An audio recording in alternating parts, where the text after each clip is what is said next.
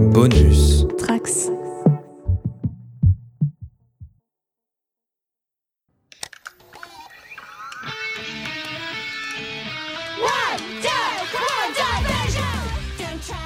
Après avoir enclenché la super vitesse pour sa seconde moitié, Vendavision nous projette vers Halloween pour un épisode qui file peut-être un peu trop tout droit vers ce qu'on espérait ne pas voir, mais une nouvelle fois tout ceci n'est peut-être qu'une illusion.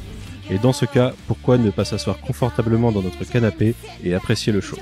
Je suis Manu et vous écoutez YMC.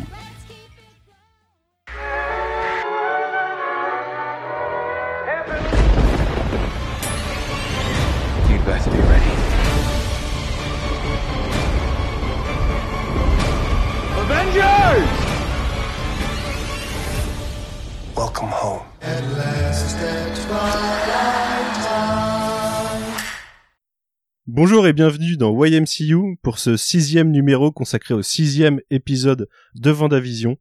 Aujourd'hui avec moi, j'ai toujours Océane, salut, Salut tout le monde Quentin, salut, Salut. Manon, Salut tout le monde. et j'ai le retour de Guigui, salut Guigui. Bonjour à tous, salut Manu. Et pour un grand retour après euh, ne pas l'avoir entendu depuis After Watchmen, donc on va dire depuis euh, une bonne année, euh, nous avons le retour de Clément. Salut Clément, Salut à tous, ravi d'être de retour. Comment vas-tu? Ça fait plaisir de te, de te retrouver justement. Et oui, oui, je, je rageais en vous écoutant chaque semaine en me disant mais j'ai des choses à dire aussi. En fait, je suis partagé entre deux émotions. Je suis content de te retrouver et j'ai des euh, PTSD de After Watchmen. J'ai peur qu'on enregistre pendant trois heures et demie. Mais euh, au pire, euh, on verra. Ça, c'est, juste ça prendra plus longtemps à monter. euh, et ben écoute Clément, euh, pour commencer, on va faire la classique. Est-ce que tu peux nous dire, euh, puisqu'on en a jamais vraiment discuté en, euh, derrière le micro, euh, ton rapport avec le MCU et ce que t'as pensé jusqu'ici de Vendavision? Ok. Euh, alors mon rapport avec le MCU en général, ben moi je suis un, vieux lecteur de comics, euh, de comics euh, très très fan de Marvel depuis l'enfance. Donc quand le MCU est arrivé, j'ai embarqué avec plaisir. Ça s'est un petit peu tassé avec le temps. Je trouvais qu'il y avait beaucoup de choses dispensables, même si euh, je suis très, euh, enfin dans le MCU, je suis très fan du, travail des frères Russo euh, surtout et euh, et je et, j'adore Infinity War. Et c'est vrai que quand WandaVision s'est profilé, j'étais pas j'étais pas plus hypé que ça. Je savais que j'allais le, je savais que j'allais le voir, mais ça c'était plus par, comment dire, par par complétisme que- qu'autre chose. Mhm. Et j'avoue que depuis le début de la série, bah, j'ai été vraiment agréablement surpris. Je m'attendais pas, euh, je m'attendais pas à ça. Euh, et notamment, il y a quelque chose auquel je m'attendais pas venant de Marvel, c'est de la subtilité, parce que je trouve que c'est une série qui est assez subtile. Et, euh, et du coup, j'ai vraiment un double rapport à, à la série, enfin un double intérêt pour la série. C'est bah, premièrement, enfin, je, j'avais dû le dire à l'époque de After Watchmen, moi je suis professeur de scénario et notamment je, Mhm. J'anime un, un- je fais un workshop dans les écoles de cinéma d'une semaine sur l'histoire des séries américaines. Donc forcément, quand WandaVision est arrivé, c'est quelque, c'est cette dimension, elle m'a, elle m'a intéressé très vite. Et, euh, et de l'autre côté, enfin pour le pour le fond de la série, euh, euh, bah, j'aime beaucoup Paul Bettany et, euh, et, et Elisabeth Olsen, mais mais au-delà de ça, enfin j'ai un rapport, enfin j'ai des souvenirs en fait du personnage de Scarlet Witch, de Vision et d'Agatha Harkness comme des comme des personnages qui m'intriguaient beaucoup à l'époque des Avengers quand j'avais Mhm. quand j'étais enfant quoi. Et j'attendais de voir qu'est-ce que comment ils allaient pouvoir retranscrire ça. Et c'est vrai que pour l'instant, j'ai été j'ai été très charmé par le, le côté jusqu'au boutiste de comment dire de l'approche des sitcoms qu'ils ont eu dans les premiers épisodes. Je m'attendais vraiment pas à ce qu'ils tiennent à ce point le concept, enfin qu'ils qu'ils le maintiennent en tout cas.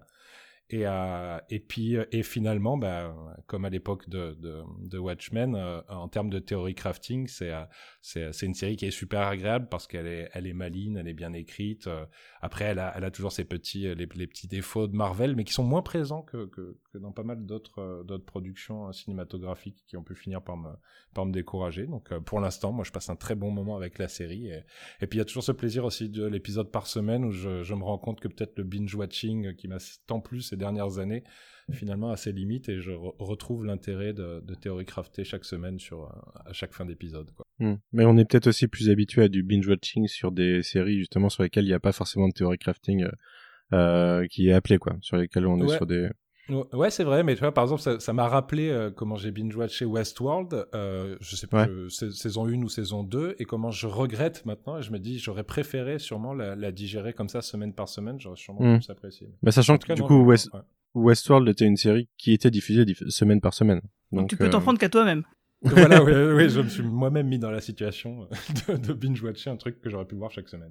Parce qu'on connaît pas mal de séries maintenant qui qui sortent qui sortent en one shot et du coup elles appellent à binger dès le début et souvent c'est ça fonctionne sur du cliffhanger sur cliffhanger.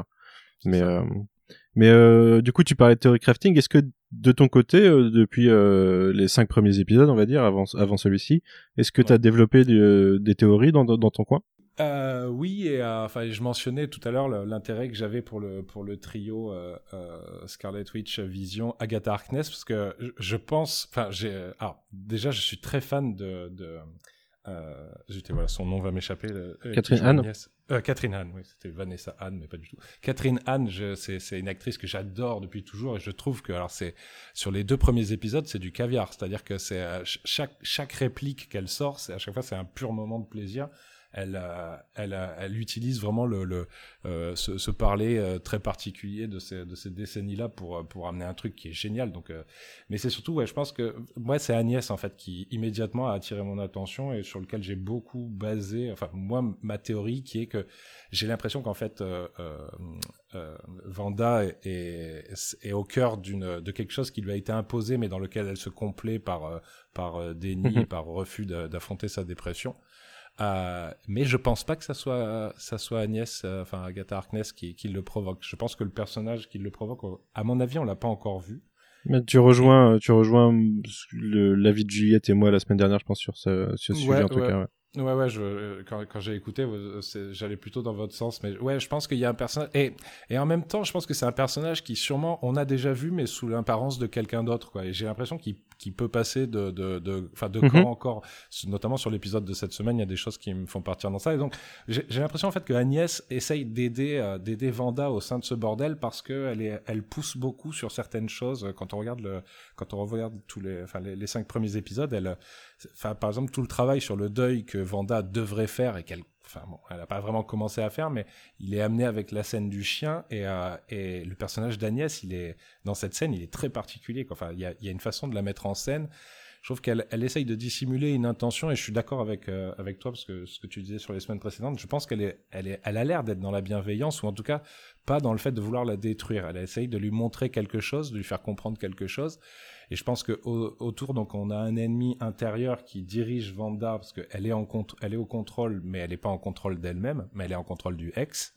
Et je pense aussi qu'à l'extérieur, donc, on a le personnage de euh, de l'agent du euh, du Sword pardon, Hayward, euh, Hayward qui qui enfin là pour moi il y a, y a, tous les indices qui montrent qu'on est sur un, un anti un anti super héros euh, qui, qui, qui cherche à, à, se venger et sûrement par l'intermédiaire de, de, choses qu'il a découvert en, en manipulant le, le, corps de Vision quoi. Donc euh, moi j'en suis là. A priori les forces en présence pour moi c'est ça quoi.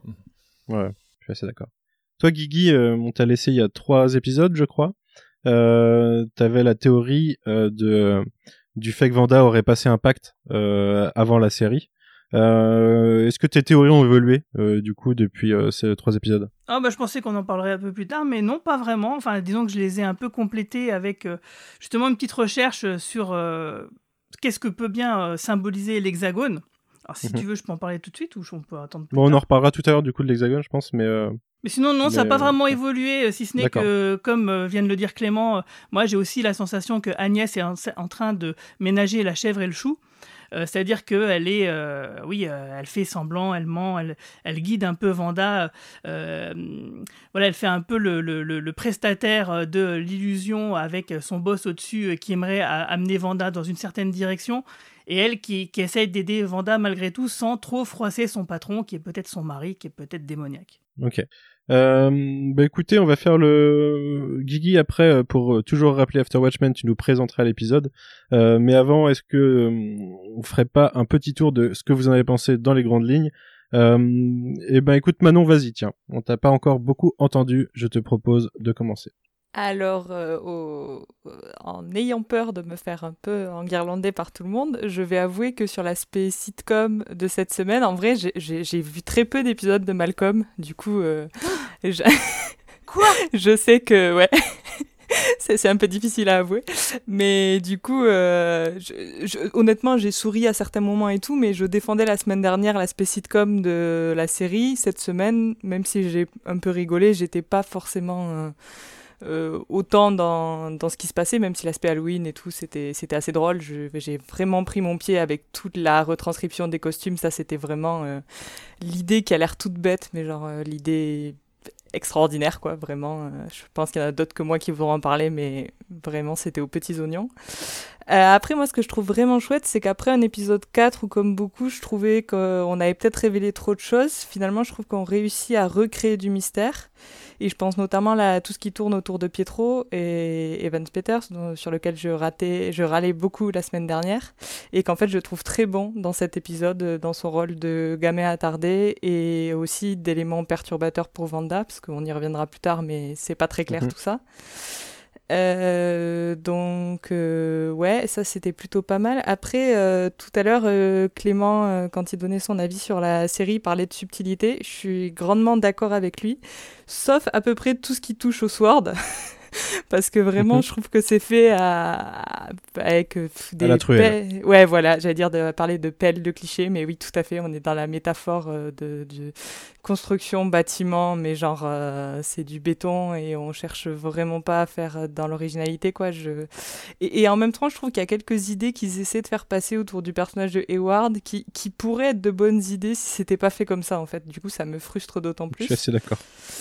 Et voilà, et après la fin de l'épisode euh, complètement canon, euh, ça, c'est encore une fois, on est dans cette ambiance où euh, des personnages nous font peur. on... Enfin, ils réussissent à, à, chaque fois à nous rattraper et à nous dire, à, à, dépasser ce qu'on pouvait attendre, je trouve, dans dans à chaque épisode en fait. C'est-à-dire il reste encore trois épisodes et j'ai l'impression qu'on se rapproche de de ce que pourrait être euh, le final d'une série en fait. Donc euh, mhm. j'ai vraiment trouvé ça cool et, je pense que j'en reparlerai plus tard, mais euh, mes visions dans cet épisode, j'ai trouvé que c'était super intéressant ce qu'on apprenait sur lui ou les choses qui pouvaient peut-être être confirmées par la fin de l'épisode. Donc ouais, au final, j'ai plutôt été emballé malgré mes quelques réserves. Ok. Quentin, t'en as pensé quoi toi? Euh, peut-être un peu déçu cette semaine par contre pour ma part. Euh, à l'inverse de Manon, euh, j'ai terminé il y a très peu un gros visionnage complet de Malcolm que je n'avais jamais vu en, intégralité. J'aime beaucoup cette série et je suis un peu déçu qu'on arrive déjà, on, a parlé en off et je pense qu'on en parlera tout à l'heure, mais qu'on arrive déjà dans les années 2000, mine de rien. On a un peu passé les années 90 au niveau sitcom et un peu comme je le disais déjà l'année dernière, la semaine dernière, pardon, je trouve que euh, le passage de la sitcom à l'extérieur marche vraiment pas très bien. Euh, c'est pas très, c'est pas très fluide, je trouve. Euh, j'ai trouvé le, tout le côté Sword vraiment ridicule cette semaine. Même le trio que, que j'aime bien suivre d'habitude, je trouvais ça un peu raté. on en parlera tout à l'heure. Du coup, content pour, pour les enfants. J'aime beaucoup Billy et Tommy.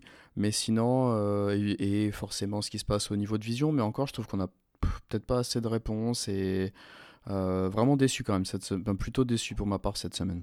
Ok. Toi, c'est Anne Alors moi, c'est simple, ça, ça, a été un peu les montagnes russes.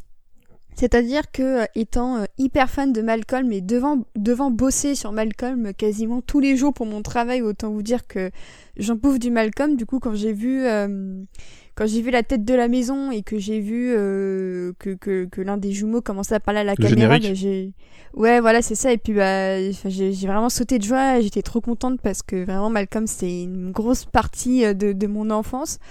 Euh, après j'ai trouvé que ça devenait un peu mou et je trouve par contre que le dernier quart d'heure en matière de presque de flip, euh, un peu tendance film d'horreur, hyper hyper anxiogène, hyper stressant.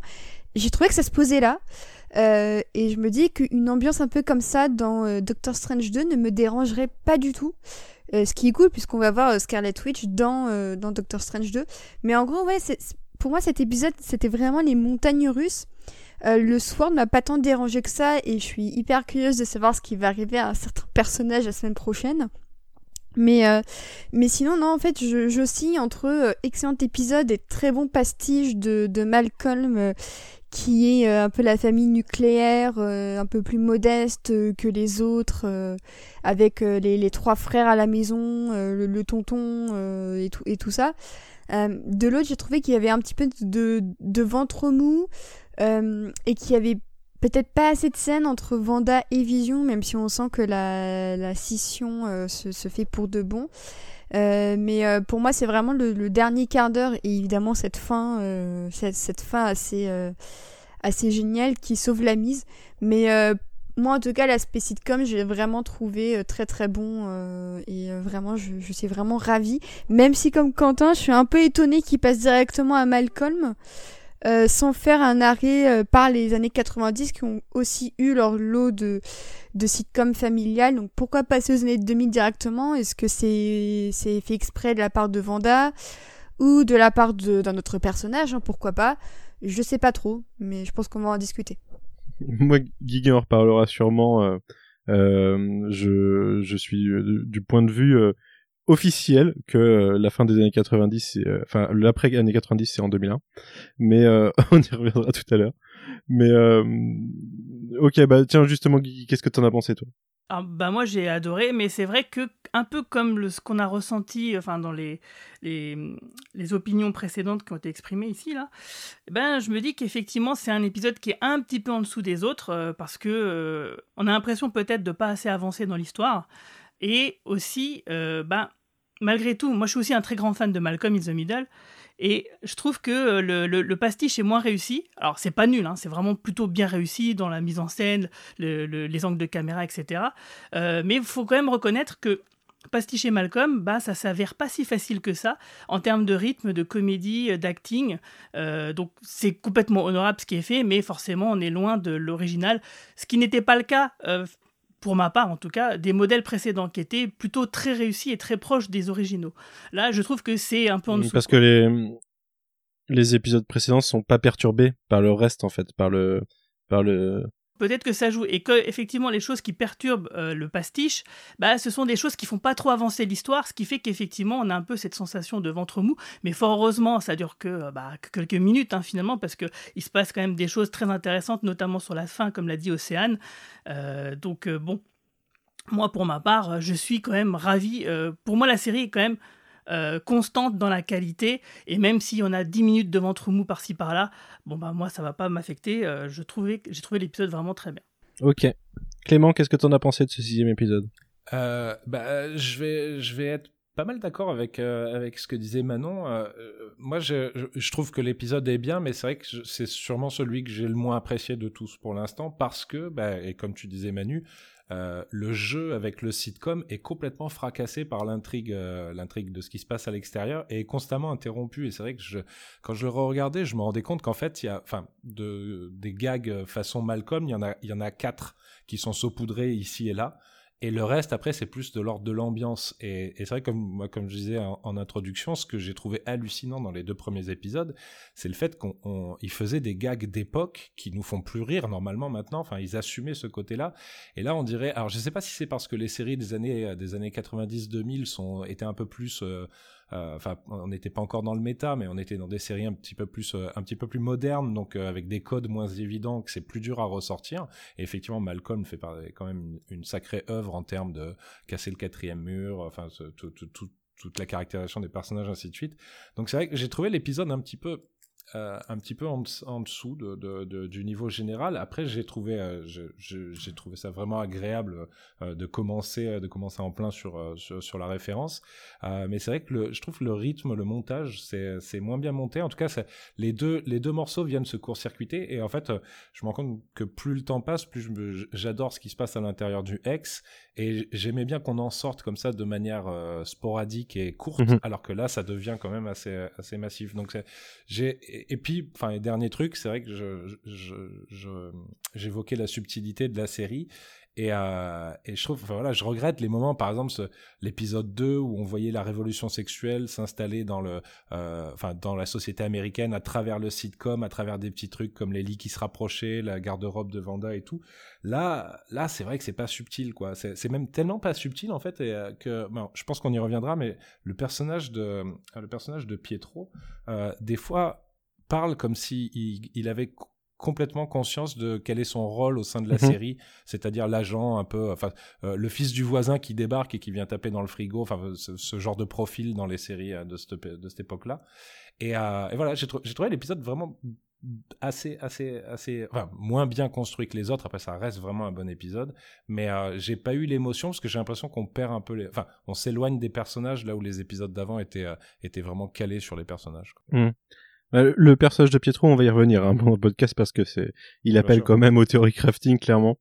Euh, moi, d'une façon générale, je rejoins pas mal vos avis en fait. Euh, c'est également pour moi le premier épisode sur lequel je suis euh, euh, globalement déçu en fait de certaines directions. Euh, en fait, j'ai beaucoup aimé euh, l'aspect Malcolm, mais qui fonctionne en fait au début de l'épisode et après. Euh, je trouve le milieu, euh, le milieu. euh, Enfin, moi j'aime bien le, le début et la fin de l'épisode en gros. Moi aussi l'intrigue, l'intrigue, j'allais dire l'intrigue Shield, l'intrigue du Sword m'a un peu fait chier. J'aime beaucoup le côté, l'intrigue de Vision et la montée en puissance sur la fin et et du coup un autre moment où les deux intrigues se rejoignent en fait.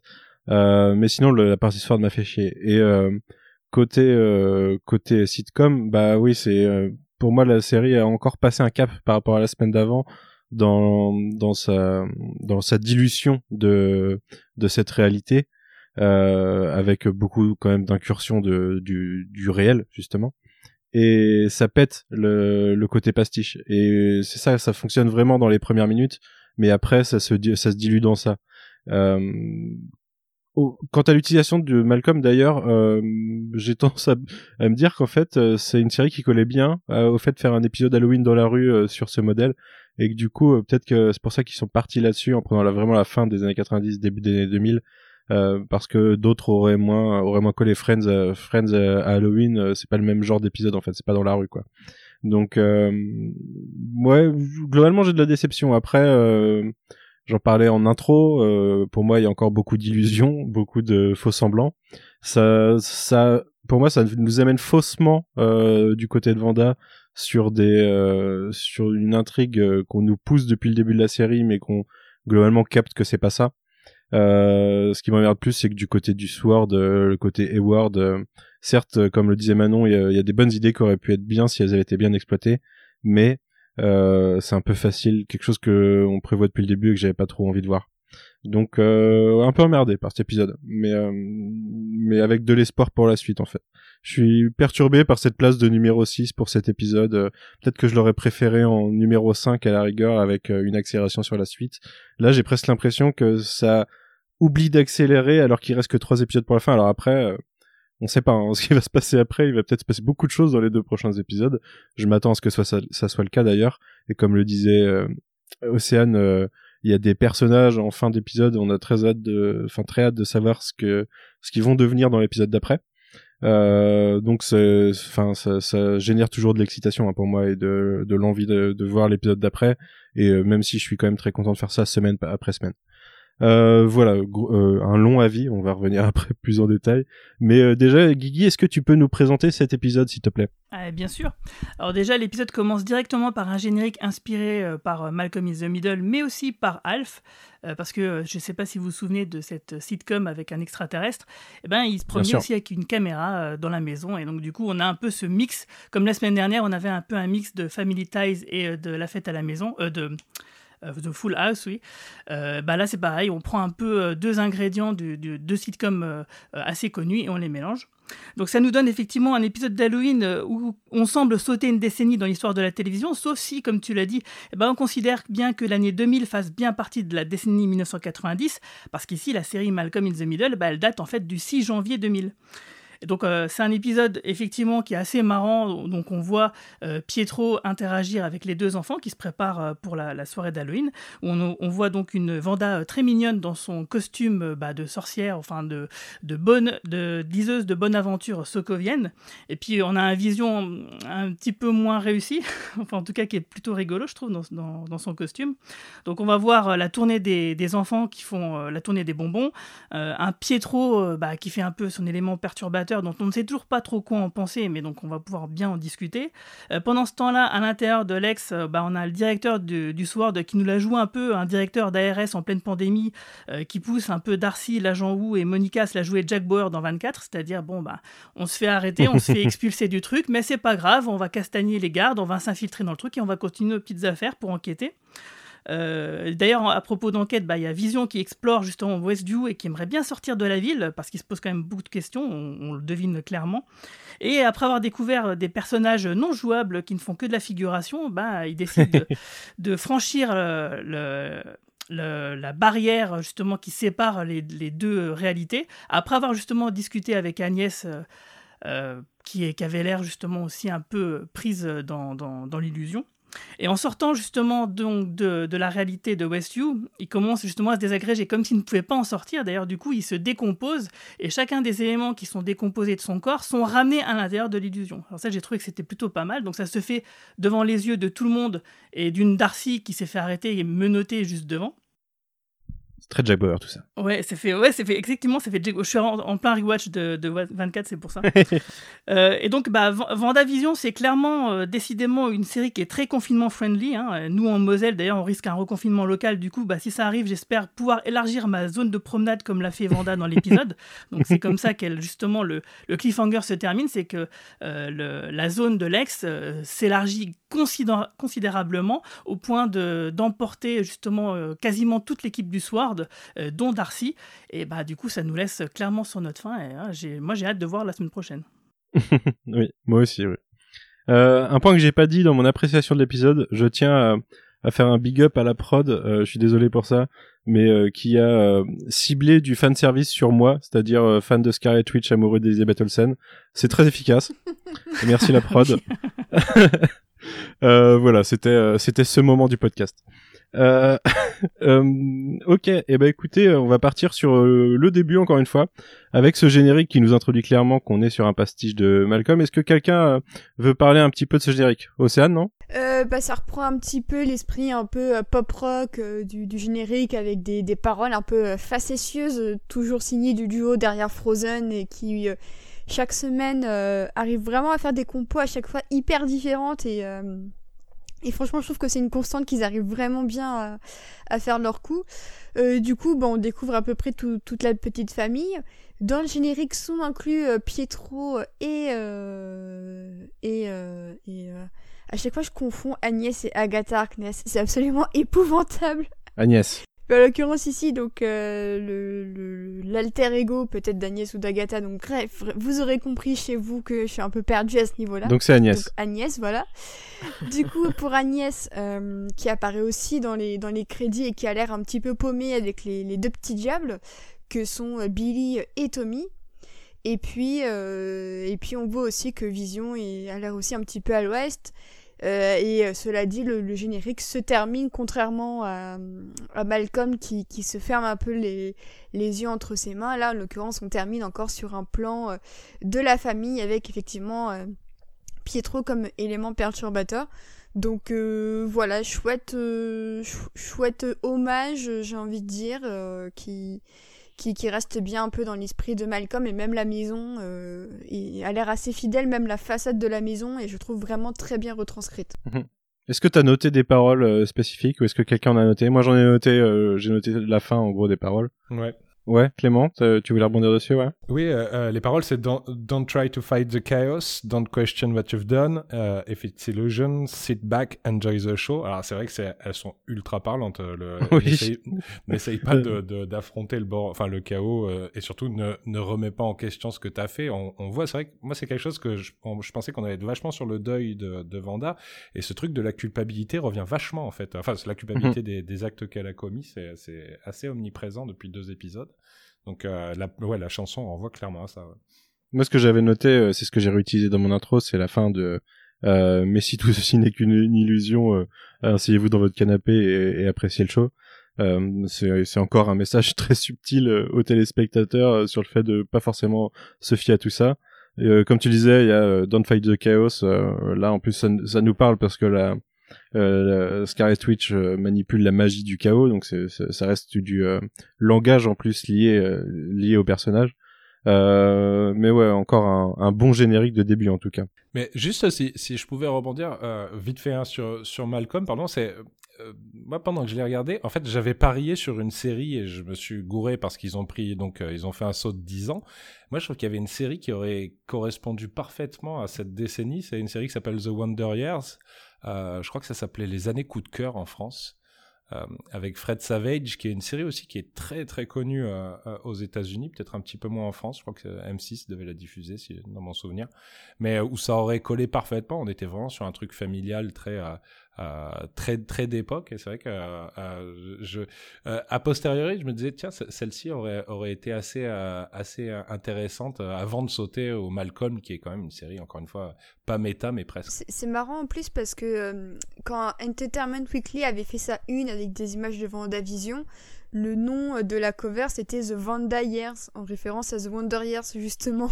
Ah ouais bah ouais, ça aurait eu du sens, je trouve. Pour les années coup de cœur, moi je suis pas trop d'accord parce que justement, ça aurait fait vraiment redite avec l'épisode précédent, euh, qui, euh, parce que les années coup de cœur, c'est la fin des années 80 qui qui mord jusque euh, euh, la bonne moitié des années 90. 88, ouais, comme, euh, comme à peu près bah, toutes les séries, de, comme on le disait justement en off, toutes les séries de sitcom familiales, parce que WandaVision reprend la sitcom familiale, elle reprend pas à d'autres types de sitcoms comme Friends, où c'est un groupe d'amis, ou Seinfeld, etc. C'est vraiment la sitcom familiale. Et la sitcom familiale des années 80, ben, c'est la même pour les années 90. Il n'y a pas eu beaucoup d'évolution, il y a eu énormément de, de sitcoms de ce, de ce point-là. On pourrait en citer des, des, des pelles, quoi. Euh, donc du coup, moi, ça me semblait plutôt, plutôt bienvenu, au contraire, euh, de, d'avancer un petit peu plus, parce que justement, la sitcom familiale, donc, elle avait vraiment peu évolué en 20 ans. Hmm. Et je pense qu'en en, plus, bah, j'avais pas noté moi la date euh, de lancement de Malcolm, mais 6 janvier 2000, de toute façon, elle a été développée dans les années 90. Tout à fait. Et euh, je pense que pour les années 2000, officiellement, ce sera peut-être plus The Office du coup euh, la semaine prochaine. D'ailleurs, ce qu'il faut noter, c'est que du coup, c'est euh, une des premières séries, une des premières séries qui n'était pas tournée avec du public, donc pas de réenregistré, et qui avait vraiment cette nouveauté euh, dans la fabrication de la série, qui note une vraie différence. Et moi, ça me semble plutôt judicieux d'avoir fait ce choix-là, parce que vraiment, entre tous les exemples qui nous ont été montrés jusqu'à maintenant des séries pastichées, eh ben, on note des évolutions qui sont certaines à chaque fois. Hmm. Et en plus, ce qui est intéressant aussi, c'est que pour une fois, l'épisode ne se passe quasiment pas dans la maison. En fait, il se passe à l'extérieur de, de Westview dans les rues. Et du coup, en fait, c'est ça qui est un bon choix aussi d'avoir choisi Malcolm, c'est que c'est une série qui se passe aussi pas mal en extérieur dans les rues adjacentes. Euh, dans la, petite banlieue aux, alentours. Du coup, euh, je, peux comprendre que le, choix désarçonne un petit peu, mais en soi, je pense que c'est un moment de la série où on n'a plus besoin de rire enregistré. Et en fait, moi, j'ai pas remarqué leur absence en fait. Je pense que c'est ça aussi qui, qui montre que la série euh, passe à un stade supérieur aussi peut-être pour, euh, pour Vanda et tous les personnages qui sont davantage conscients. C'est que maintenant leurs actions ne sont plus ponctuées de rire quoi. Donc c'est intéressant, je trouve, effectivement, de passer à, un niveau où on n'a plus de, rire, sachant que même des séries un peu familiales comme Mon oncle Charlie ou des trucs comme ça avaient, euh, des rires enregistrés. Et effectivement, tout ce qui est série documentaire, donc si effectivement on y arrive la semaine prochaine, il n'y a pas non plus euh, de, de rires euh, enregistrés. C'est quand même un, truc de plus en plus rare, mine de rien encore aujourd'hui, on a, on a quoi? Mhm. on, a, bah, on a même plus Big Bang Theory. Euh, on, a, vraiment quasiment plus rien. Le spin-off de Big Bang Theory, qui d'ailleurs est, une série de ce style-là, euh, euh, filmé comme un drama, sans réenregistrer, etc. Donc c'est effectivement, ça montre bien que c'est devenu une vraie rareté. C'est ça. Donc en soi, ça, ça colle avec l'époque. Et puis, euh, il y, a quand même cet esprit un petit peu euh, malicieux, mauvais enfant. Euh, j'utilise beaucoup de, le vocabulaire du diable et de la malice aujourd'hui, c'est marrant. mais du coup, mais du coup, c'est, je trouve que le, propos avec les enfants et, oncle Pietro est plutôt en phase avec ce que dit Malcolm et toute ces, cette figure paternelle ou fraternelle un peu comme Francis qui en fait ne fait que des conneries dans Malcolm.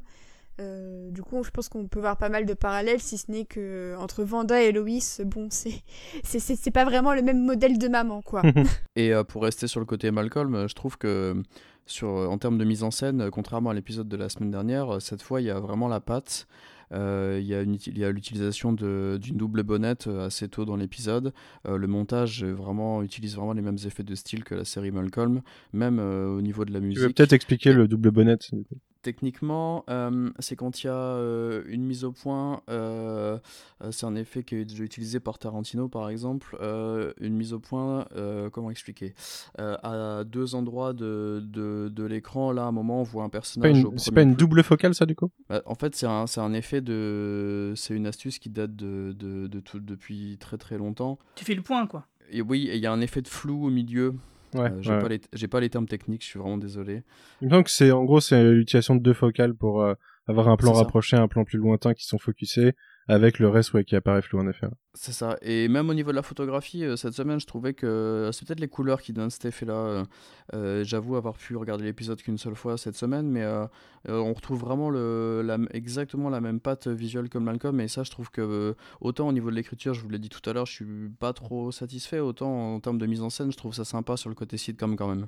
Il n'y a pas que au niveau de la photographie, mais aussi des angles de caméra. Euh, c'est notamment le l'angle où Pietro est sur le canapé, où justement on le voit en très gros plan, euh, avec du coup un effet un peu déformé, euh, qui donne un effet un peu grotesque et donc humoristique. Bah ça c'est clairement typiquement des angles qu'on voit dans Malcolm et qui mm. qu'on n'a pas vu jusqu'à maintenant dans la série. Mm. Bah, parlons de cette longue, ce que je considère une longue scène d'intro du coup qui au final va nous montrer toute la famille puisqu'on va partir des jumeaux vers Pietro, vers Vanda, vers Vision.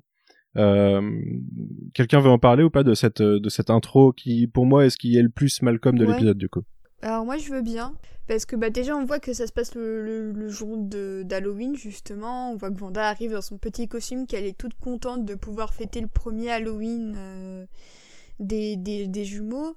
Et on devine tout de suite une sorte de tension avec, euh, avec Vision et Vision qui décide d'aller, euh, entre guillemets, partir en ronde euh, dans le quartier pour veiller aux, festivités. Donc ça, c'est un truc hyper américain. C'est chaque père de famille qui, qui, qui rejoint la, la, la watch euh, du quartier pour surveiller qu'il n'y ait pas trop de, de délinquance ou quoi.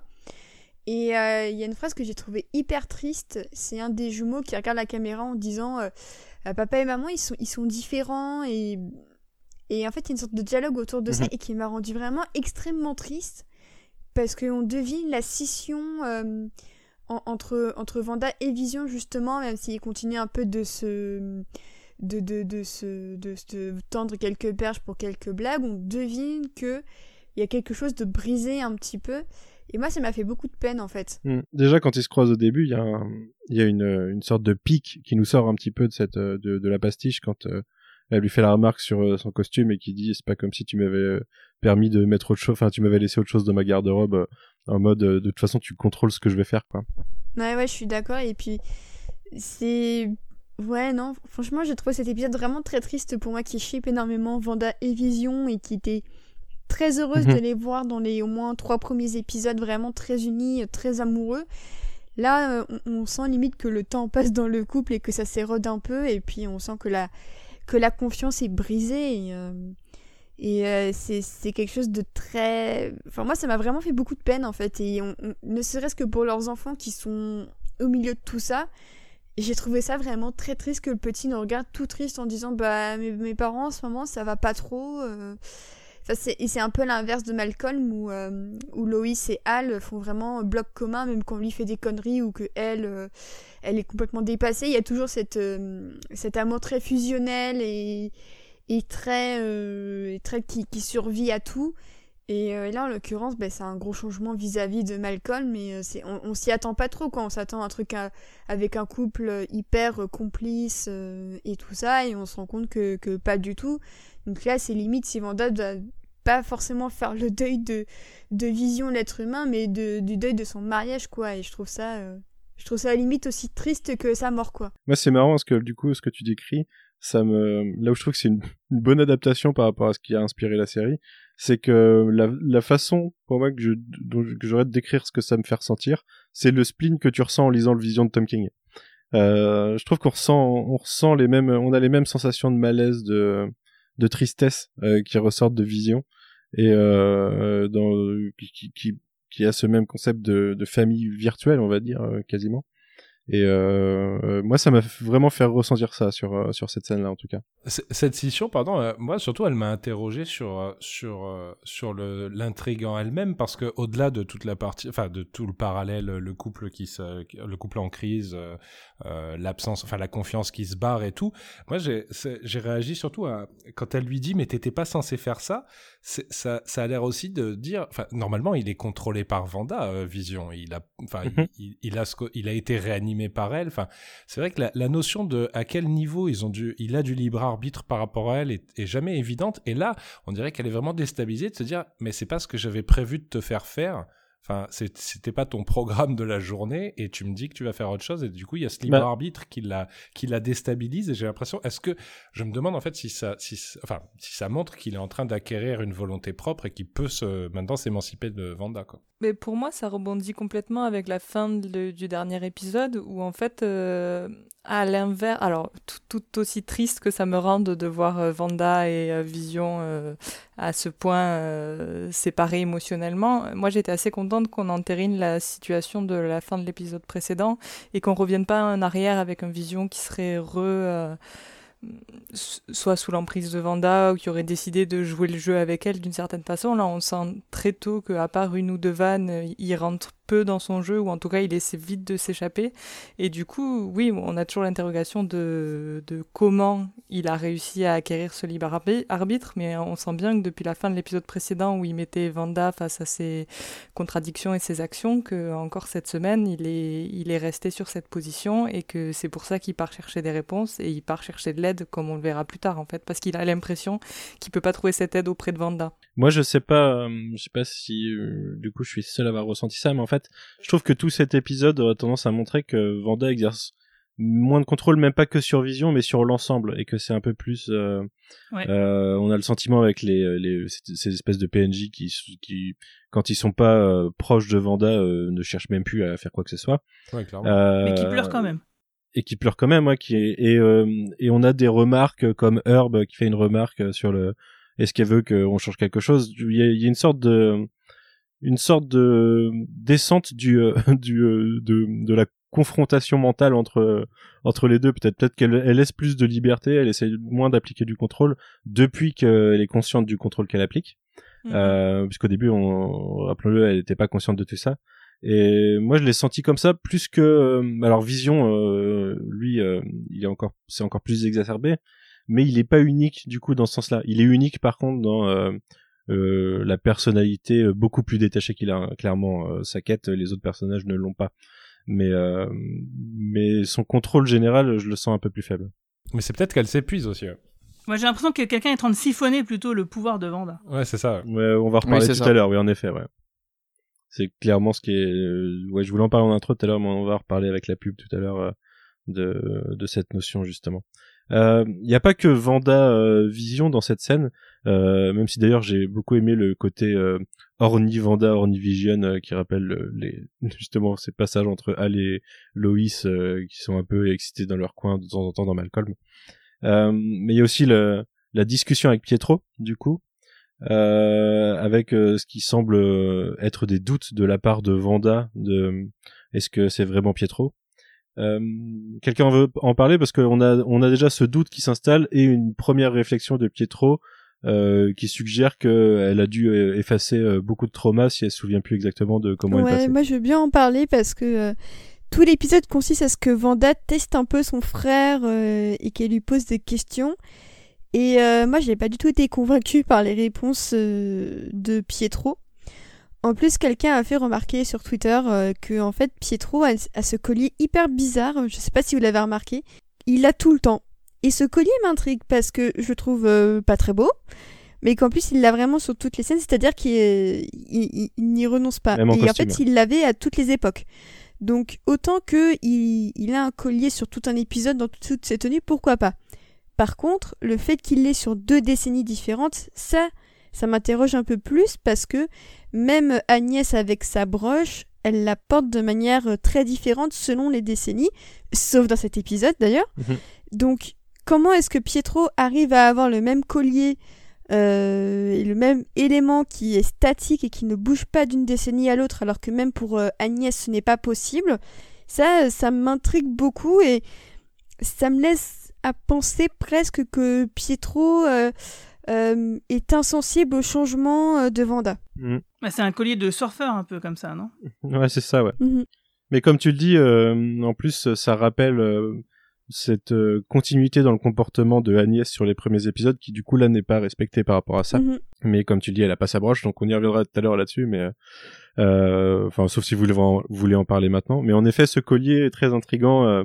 Il est vraiment omniprésent, quelle que soit sa tenue. euh, il ne le lâche jamais, c'est clair. Après, euh, ça semble tellement grossier que je me demande si là où on en est dans la série, euh, et vu ce qu'on a vécu par rapport au côté euh, fanboy de- du Sword, est-ce que euh, ce genre de- d'éléments sur lequel euh, nous on va passer une heure à discuter, euh, c'est pas des, juste des fausses pistes en fait? Ah, c'est possible. Là, ça paraît, ça, paraît tellement évident là, le truc du collier que. bah, euh, que tu vois, ça nous paraît évident pour nous. Et encore, je l'ai pas vu tout de suite le collier. Euh, ouais, ouais, il est pas si évident vu- à voir. Hein. Je m'en suis rendu compte au deuxième épisode et après euh, j'ai vu il y a aussi euh, Océane qui nous a- qui nous l'a tweeté en, en MP et euh, oui moi je, m'en suis rendu compte au deuxième visionnage en fait mais le grand public euh, enfin je l'ai regardé avec des gens euh, tout à l'heure euh, personne m'a parlé de collier hein, clairement Mais En tout cas, c'est. Pietro, c'est le seul peut-être aussi à avoir la même coupe de cheveux d'une décennie à l'autre. Il n'y a pas que le collier.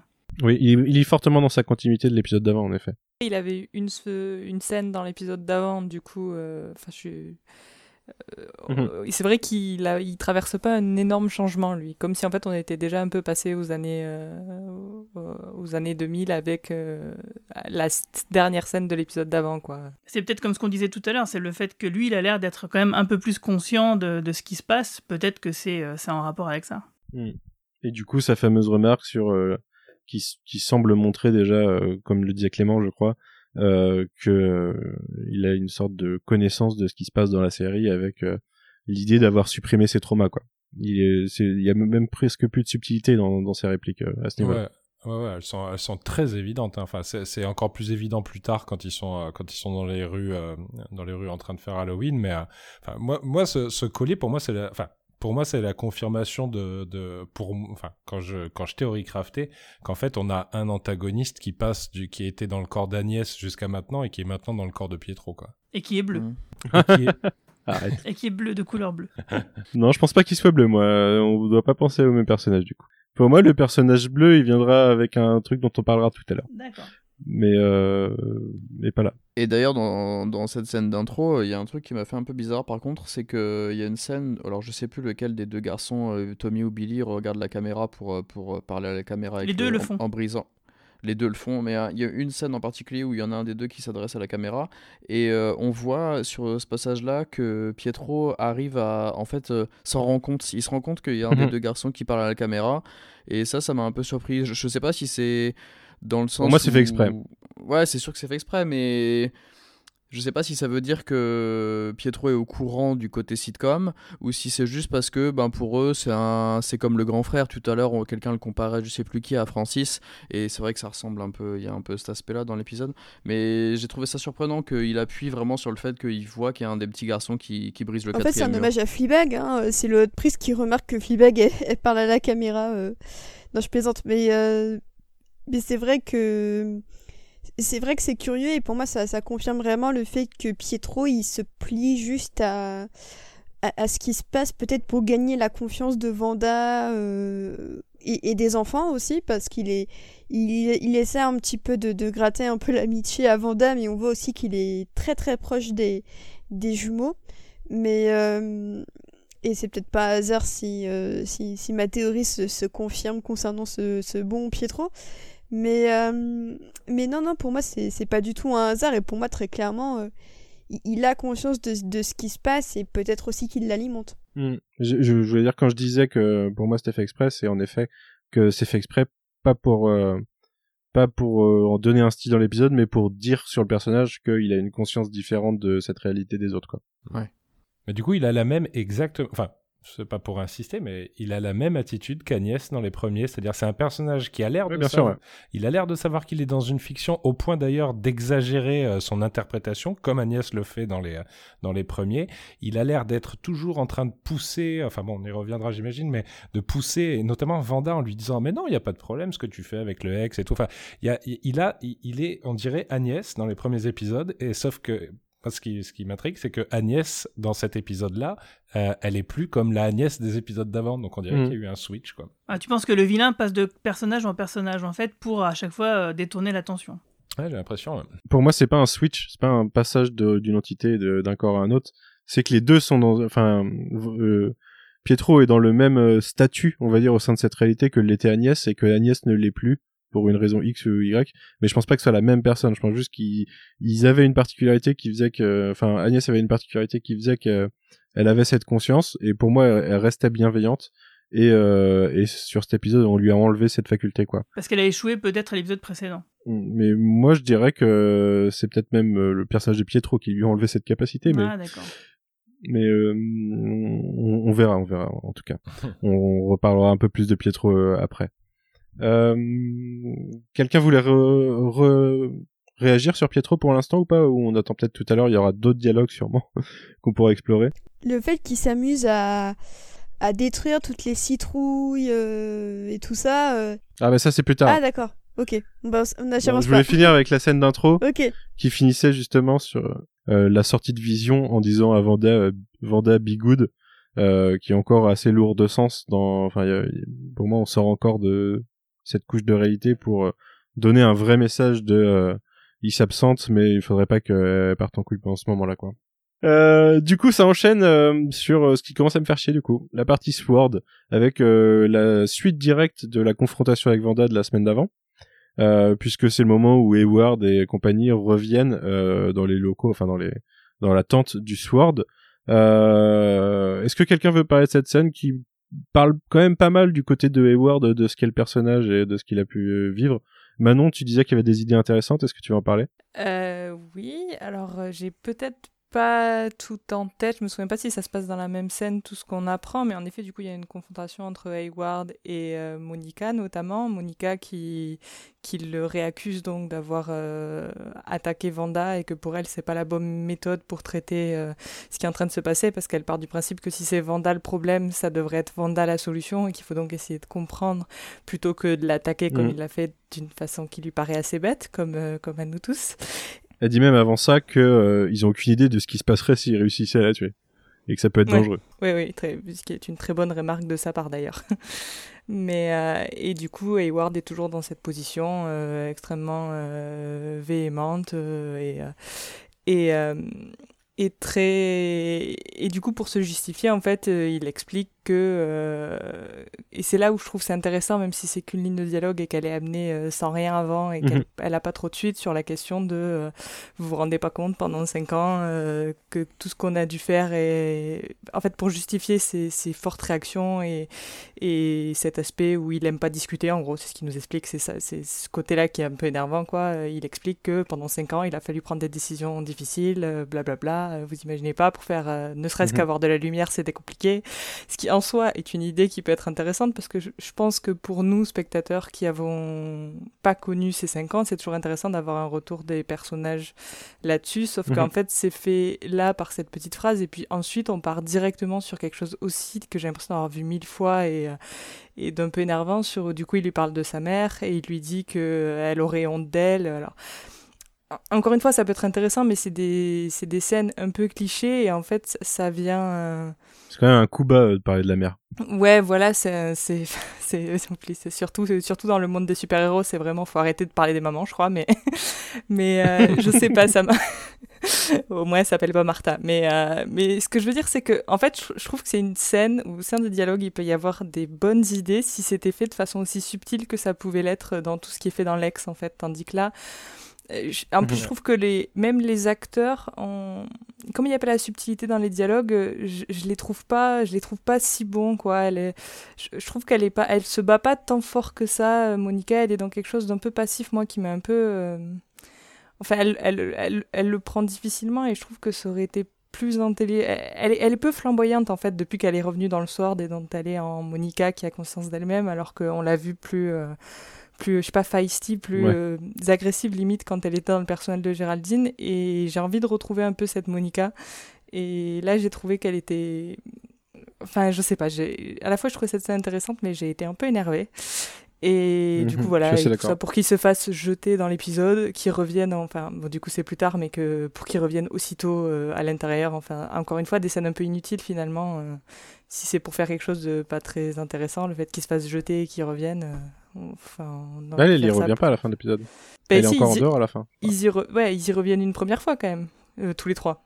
Ils se font jeter tous les trois, ils y reviennent tous les trois et après ils repartent. Enfin, je trouve que ça fait beaucoup d'aller-retour pour rien en fait. Je m'avance un peu dans l'épisode. Ça c'est sûr. je suis complètement d'accord sur cette idée. Il y a beaucoup trop d'aller-retour. Ah, ça remplit 5 minutes quoi. ouais, moi c'est très désagréable tout ça. Ouais. Par contre, ça a tendance à. Je veux juste dire, cette scène a tendance à euh, appuyer euh, la théorie de la semaine dernière sur le fait que le Sword a dû faire des choses pas claires pendant ces 5 ans du coup. Et là, ils le disent quasiment quoi.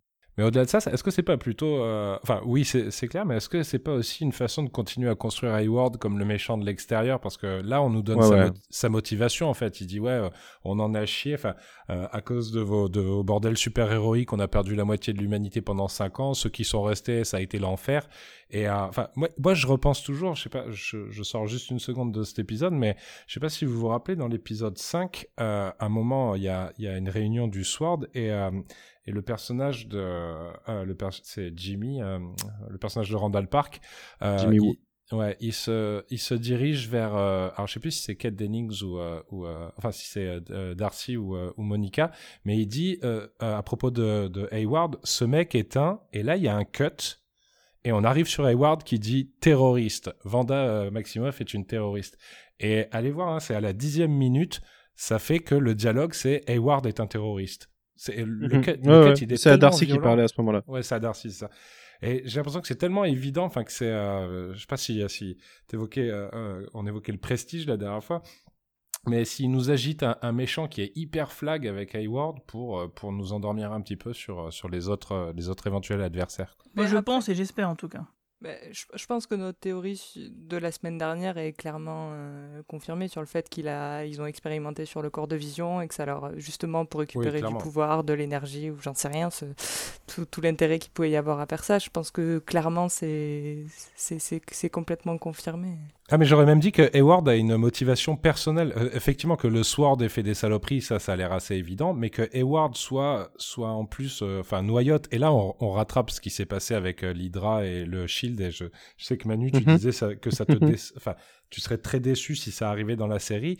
Là, malheureusement, là, on, revient à ce que je disais un petit peu sur Marvel. Moi, je pense qu'ils sont, ils sont pas, enfin, c'est très probable hein, qu'ils fassent ça, hein, que le, que style, un style d'AIM, euh, ou alors que Hayward tout seul soit et noyauter le Sword pour en faire son, son l'instrument de sa vengeance ou de sa, revanche. Quoi. En fait, euh, je me demande si c'est pas plus cynique que ça, c'est-à-dire que euh, c'est juste une organisation qui a merdé pendant ces cinq ans pour euh, whatever it takes version Sword, quoi. Et euh, à mon avis, le, le, fichier que Darcy trouve à la fin, qu'elle envoie euh, par mail à Jimmy avant de partir, euh, m'étonnerait pas que ça soit un Grim Reaper ou un truc comme ça. Enfin, quelque chose par rapport à Vision, clairement et euh, des, expérimentations qui ont été faites. Quoi. C'est ça que je trouve intéressant et qui, qui, qui est mal amené par la, la non-subtilité des dialogues, mais, mais, mais en soi, c'est en fait, c'est plus intéressant le fait qu'ils aient fait des choix qui sont moralement plus que questionnables, c'est-à-dire des mhm. choses que clairement que des gens auraient dû leur interdire de faire ou qu'ils ont fait dans le dos des gens parce qu'ils considéraient que c'était nécessaire, euh, je préfère cette version-là que le fait que ce soit une organisation gangrénée par l'Hydra, par une autre organisation qui voudrait euh, la fin du monde. Eux, au mm. contraire, je pense vraiment, pour le coup, que ce qu'ils ce veulent, c'est une forme de paix et qu'ils la veulent selon leur euh, façon de faire, qui sont de mauvaise façon. Et d'ailleurs, pour revenir sur l'histoire du MCU, le, du coup, le film qui nous dévoile l'Hydra, c'est Winter Soldier. Mais Winter Soldier jouait déjà un peu sur ça parce qu'au final, Nick Fury, il est chaud pour le projet euh, au début dans Winter Soldier, euh, le projet de surveillance qui est, euh, moralement discutable et pour lequel Cap est pas super pour. Nick Fury, lui, qui est pour nous la, face gentille du Shield, on va dire, il était plutôt chaud pour ça. Et, et, pour moi, ça, c'était une occasion manquée qui a été totalement squeezée par le fait de révéler l'Hydra derrière. Je me demande s'ils essayent pas de rattraper ça avec en reprenant ce principe de d'organisation qui, euh, pour euh, par bonne volonté, fait des mauvaises choses, quoi. Plutôt qu'une organisation à l'Hydra. Ouais, après, il reste encore trois épisodes. Peut-être qu'on va nous révéler que finalement, Hayward, ouais, il avait vraiment ses, ses raisons et qu'il est peut-être pas si. Je sais pas. Je suis très curieux du coup sur ce côté-là. Soit ça va être En une effet, grosse ouais. déception, soit ça va être une bonne surprise en fait, ce côté-là, je pense. Après, on arrive sur des épisodes plus longs, là, il me semble. Je pense. Donc ça risque de développer un peu Mais plus. ouais. d'aujourd'hui, il faisait 30 minutes. Hein. Ouais, non, mais sur les trois derniers, il me semble qu'on les prévoit plus longs, euh, globalement. Je sais pas combien de temps on a de... Quel runtime on a sur l'ensemble des six épisodes, du coup. On doit être à peu près à deux heures, en fait. Donc, presque deux fois 30 minutes et trois fois 20 minutes, à peu près. Euh, donc on doit être à deux heures, euh, on va dire trois heures en arrondissant. Ça veut dire que si on est sur une série de six heures, on est sur presque une heure et, les trois derniers épisodes, il y a des chances que ça développe un peu plus. Peut-être que je, je spécule trop, hein, mais mais pour moi, si il me semble qu'ils avaient annoncé 6 heures d'épisode environ et on en est à la moitié quoi. Même si on est aux deux tiers en, en termes d'épisodes. Euh... Enfin bref, est-ce que quelqu'un voulait rajouter des choses sur Hayward et, et cette scène justement? Est-ce que c'est sur cette scène-là où il y a une mention de Captain Marvel ou c'est celle d'après? Ouais, c'est celle-là, ouais. plus. C'est ouais. celle-là. Ouais, c'est assez intéressant. Bah parce qu'après on a plus vraiment Monica versus euh, Hayward. euh, oui, non, non, c'était que sur hein, ce ouais. passage-là, oui, en effet. Autant pour moi. Mais oui, euh, ça nous, euh, ça nous. Du coup, j'ai du mal à raccrocher ça, cette remarque d'ailleurs avec le la tête de Monica la semaine dernière quand on a parlé de son nom. Mais je sais pas ce que vous en avez pensé, vous, ça vous a fait tilter ou pas? J'ai, pas eu l'impression qu'elle elle prenne Captain Marvel ou que les les que les références soient aussi, enfin, annoncent quelque chose d'aussi mauvais que ce qu'on pouvait penser la semaine dernière. Enfin, de mon côté en tout cas. Ouais, pareil, c'est pas un indice assez euh, concluant pour moi. Ouais, voilà, il y a pas grand chose à en tirer en fait. J'ai l'impression de cette idée, de Ouais. cette histoire finale. Moi, je suis d'accord avec Manon. euh, Monica, elle est, elle est très absente hein, sur cet épisode. Je trouve qu'elle est, elle réagit peu. euh, elle, enfin, tu lui dis, hey, t'es en train de, d'avoir ta structure moléculaire qui change. Elle dit, ouais, c'est pas grave. Enfin, Ouais, elle- ouais, ça, sa réaction à ça, c'est un petit côté je m'en foutiste euh, qui est, qui est très étonnant parce qu'elle était montrée comme euh, une- euh, enfin quelqu'un d'hyper euh, hyper hyper fier hyper hyper rentre dedans et là elle est presque éclipsée par euh, par Darcy quoi. Après, pour le coup, ça, c'est du coup la scène qui vient plus tard, techniquement, même si on est dans la continuité du Sword. Mais je trouve qu'ils appuient plus sur l'aspect, elle est en empathie avec Vanda, parce que potentiellement, elles vivent la même chose, en fait. Elles- toutes les, les deux personnages vont traiter la question du deuil, en fait, je pense. Du coup, c'est pour ça que je pense que ça Ouais, explique je suis son état mais, d'esprit euh, dans la série. Mais je trouve ça assez dommage aussi. euh, Je suis assez d'accord avec toi. Je suis d'accord, mais je suis d'accord, mais en tant que déjà d'un point de vue perso, pas réagir à ça, c'est, euh, je sais pas, ça me paraît bizarre pour l'instant. Mais surtout en tant qu'agent du Sword, euh, ne pas se dire que du coup tous ceux qui sont dans la ville potentiellement, euh, ça, ils, sont transformés euh, euh, bien plus qu'elle encore. Mais même pas se poser la question, ça me paraît bizarre en fait. Mais- D'un point de vue d'un agent du Sword, j'ai un peu l'impression qu'elle est en dehors de son poste dans, dans cette histoire. Quoi. Ouais. D'ailleurs, à ce sujet, Manu, je voulais te demander si t'a- t'avais souvent émis l'hypothèse, je crois que est-ce que Vanda sera pas à l'origine de la création des mutants? Et, et j'avoue que j'y avais pas repensé jusque-là euh, dans Vendavision. Et là, cet épisode et, et sur la scène autour des Mhm. pouvoirs de, de Monica, j'y ai repensé là parce qu'ils utilisent pas le mot mutation, mais on est quand même pas loin parce qu'ils parlent de réécrire le, les cellules. Du coup, j'étais Ouais. là, ok, c'est. J'y crois pas trop, mais je me suis dit, euh, vous, vous, me, vous me titillez un peu trop là. Moi, je l'espère plus pour euh, pour du plus des Inhumains version euh, officielle Marvel Studios euh, sans sans reprendre le background d'Inhumains jusque là et du coup peut-être du Kamala Khan comme le suggérait euh, Océane il y a quelques semaines déjà je crois. Euh, peut-être plus en podcast Mm. mais au moins en off on en a parlé. Euh, peut-être que ça ça pourrait ça pourrait prendre cette direction. Ça serait un peu décevant que ça soit ça l'origine des mutants par contre dans le MCU. Moi ça me Ah moi oui. ça me décevrait beaucoup hein. Oui. Oui, pa- parce qu'encore une, parce qu'encore une fois, j'arrive pas trop à me rendre compte du nombre de personnes qu'il y a en fait. Parce que là, on a des, plusieurs vues aériennes de la ville et j'ai pas l'impression que ce soit si grand que ça. Je crois que c'était l'épisode 4, euh, 5, je crois, la semaine dernière où euh, Hayward précisait euh, il y a des milliers de personnes. Mais là, la ville, elle me semble vraiment petite au Il final. parlait de milliers pour moi il y a pas des milliers de personnes du tout. hein. Mais euh, Bah non, moi non plus, et je suis quasi sûr, faut peut-être vérifier, mais je suis quasi sûr qu'il parle de milliers de personnes, et ça m'avait vraiment fait bugger parce que au mieux, Ok. il y a 500 personnes dans ce village, quoi. Enfin, je. Ça Là, ouais, surpris, je pense, euh. ouais, il y a quelques centaines maximum de personnes, en effet, euh, dans ce qu'on, dans ce qu'on en perçoit. Et encore, ça se trouve à une centaine peut-être même. Et d'ailleurs, par rapport au pouvoir de Monica, il précise bien cette semaine que c'est parce qu'elle a, elle a traversé le, champ de force que, en plus là deux fois du coup, que euh, il y a quelque chose qui se passe. Mais je me dis que finalement peut-être que les gens qui, qui étaient déjà à l'intérieur, ah ouais, ça les impacte pas autant, ouais. Ça les impacte pas. Après, je me suis fait la réflexion au, milieu de l'épisode sans, sans, sans, savoir que sur la scène de fin, il y allait avoir autant de gens qui allaient finalement euh, retraverser le champ de force là techniquement. Mhm. Tous les tous les clowns, euh, tous les clowns littéralement du, du Sword sont amenés à le traverser aussi. Ouais, j'imagine qu'il y a des villes autour qui ont dû prendre un, un peu aussi quand même. Mais, euh, Ouais, peut-être là. Mm, en effet. Il y avait une déclaration euh, cette semaine ou la semaine dernière de l'actrice qui joue euh, Darcy qui allait un peu dans ce sens-là. C'est peut-être du spoil, donc on en reparlera à l'occasion les semaines suivantes. Mais mhm. elle a révélé un truc qui m'a un peu surpris par rapport à ça. Ok, d'accord. J'ai peut-être pas, j'ai peut-être passé à côté en plus. Donc me spoil peut-être tout de suite. ok, moi je enfin la seule déclaration d'elle que j'ai vue me aurait pas tendance à me spoiler sur ce que le personnage va devenir en tout cas.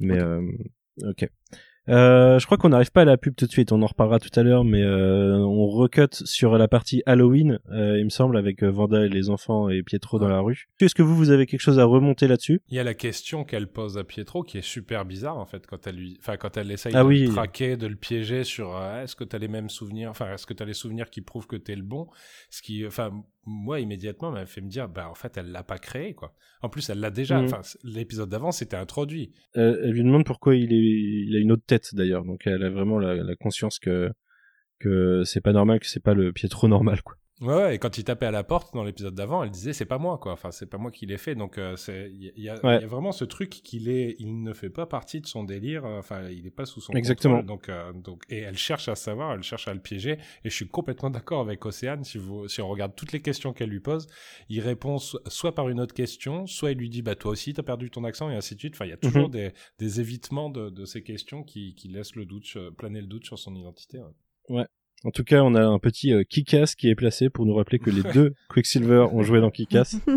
euh, et on a la remarque, du coup, on croise Herb euh, qui euh, révèle non seulement que Vision n'est pas n'est pas de, de garde euh, pour pour la, la surveillance de, de la soirée, mais qui nous place aussi, ce que je disais tout à l'heure, une petite référence qui nous laisse penser que lui aussi a une petite conscience, mais on l'avait déjà vu, hein, je crois que c'était dans l'épisode 3, qu'il avait une conscience des choses, euh, avec mhm. euh, ou à l'instar de ce qu'a fait Agnès la semaine dernière ou il y a deux semaines, il y a de la semaine dernière je crois, il demande si euh, si Vanda a besoin qu'on change quelque chose quoi.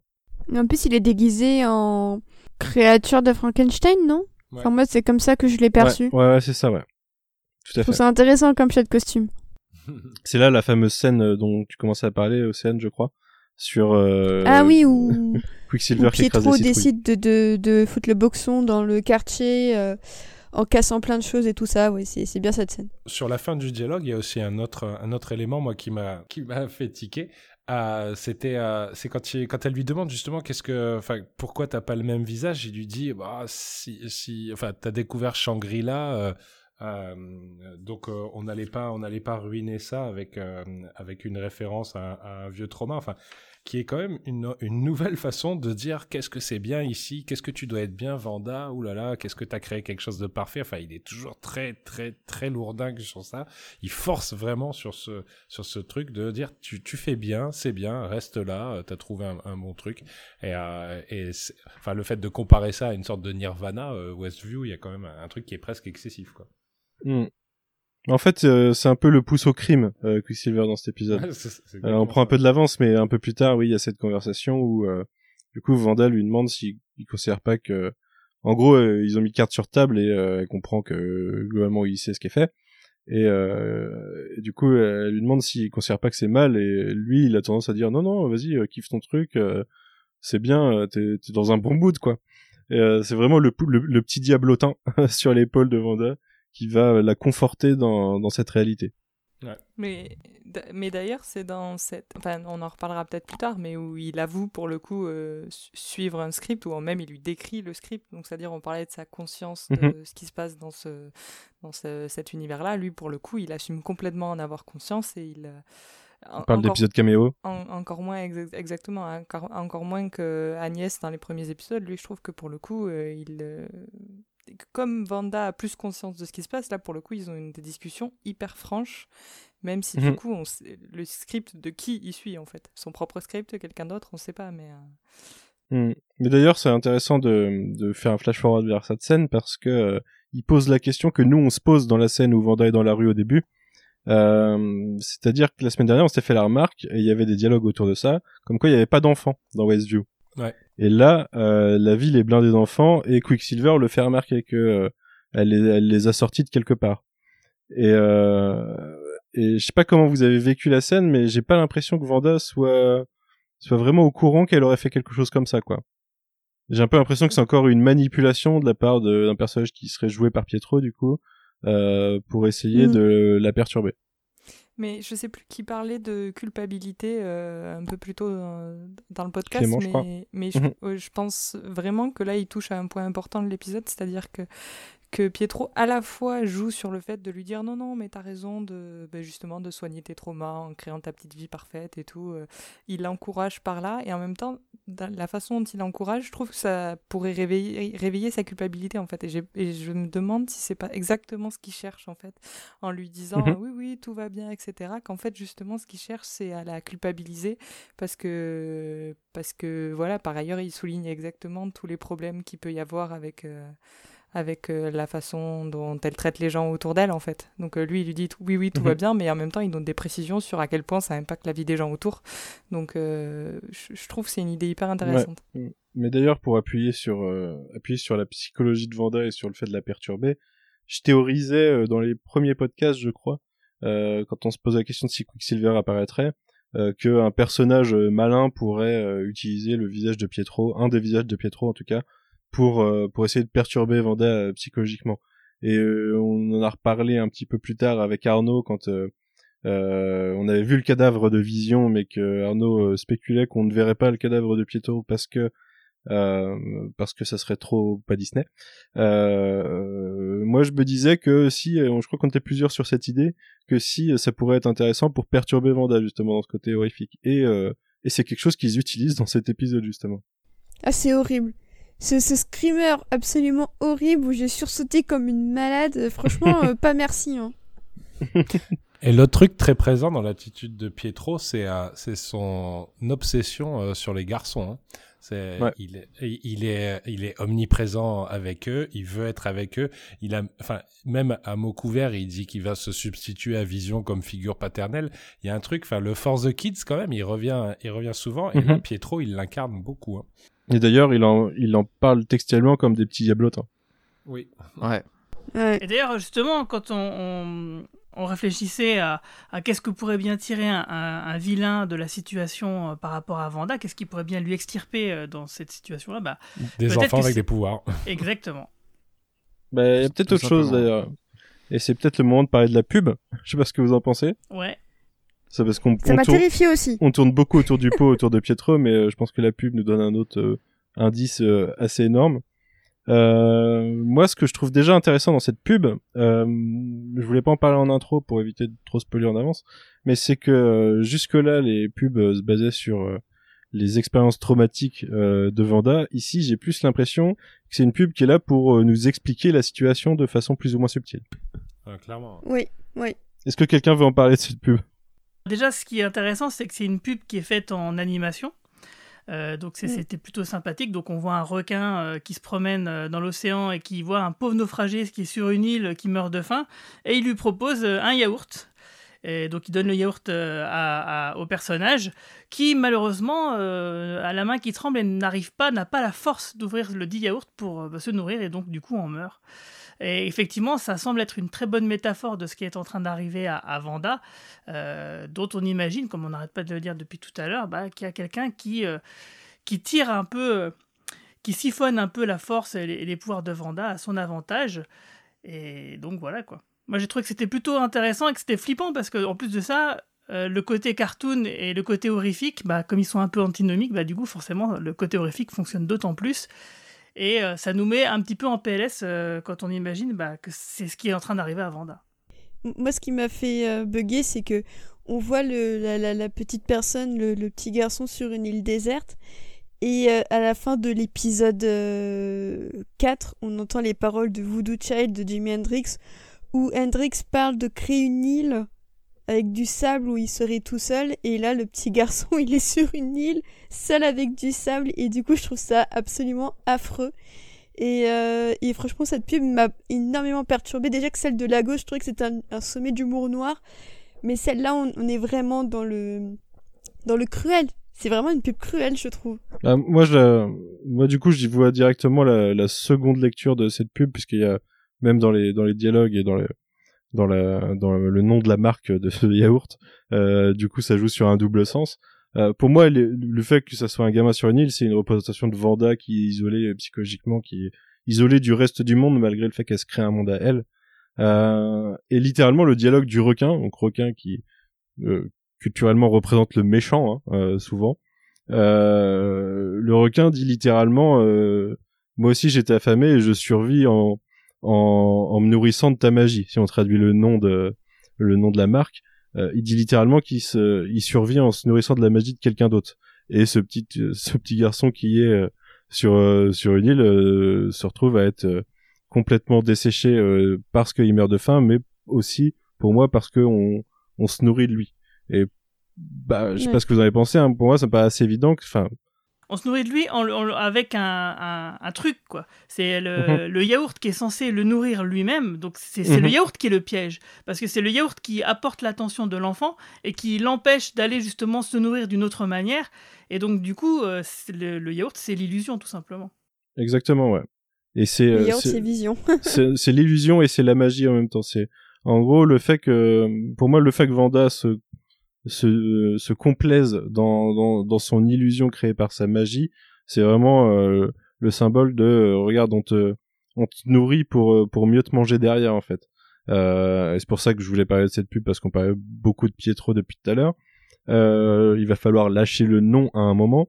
Euh, là où je trouve que c'est peut-être un petit peu décevant pour moi, c'est que ça a tendance à pas mal à aller dans la direction de Pietro et Mephisto pour moi. Et euh, d'ailleurs, ça se confirmerait par rapport au, au, rapport aux enfants du coup de Vanda euh, et au rapport de Pietro aux enfants quoi. Et j'attendais quelque chose de plus subtil, mais en tout cas, ça m'a, ça tendance à pas mal m'appuyer ça. Hein.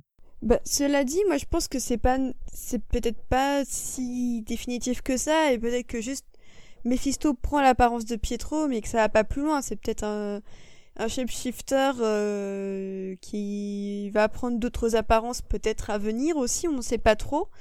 Mais euh, c'est vrai que pour moi c'est très clairement Mephisto qui est derrière, euh, derrière Pietro depuis deux épisodes. Alors peut-être que c'est histoire de reprendre le contrôle sur la situation parce qu'il voit que Vanda et Vision commencent à, se poser des questions.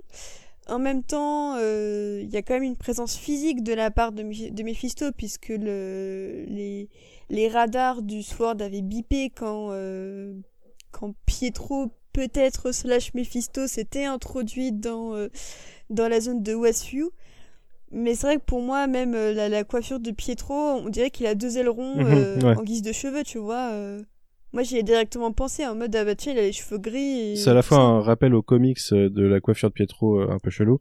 Oui. Et, et à ce qui est la coiffe de Mephisto dans les, dans les comics aussi les deux, les deux se ressemblent au final avec des couleurs différentes, mais dans la forme. On dirait qu'il a des cornes, hein. On dirait qu'il a des cornes, mhm, Ouais.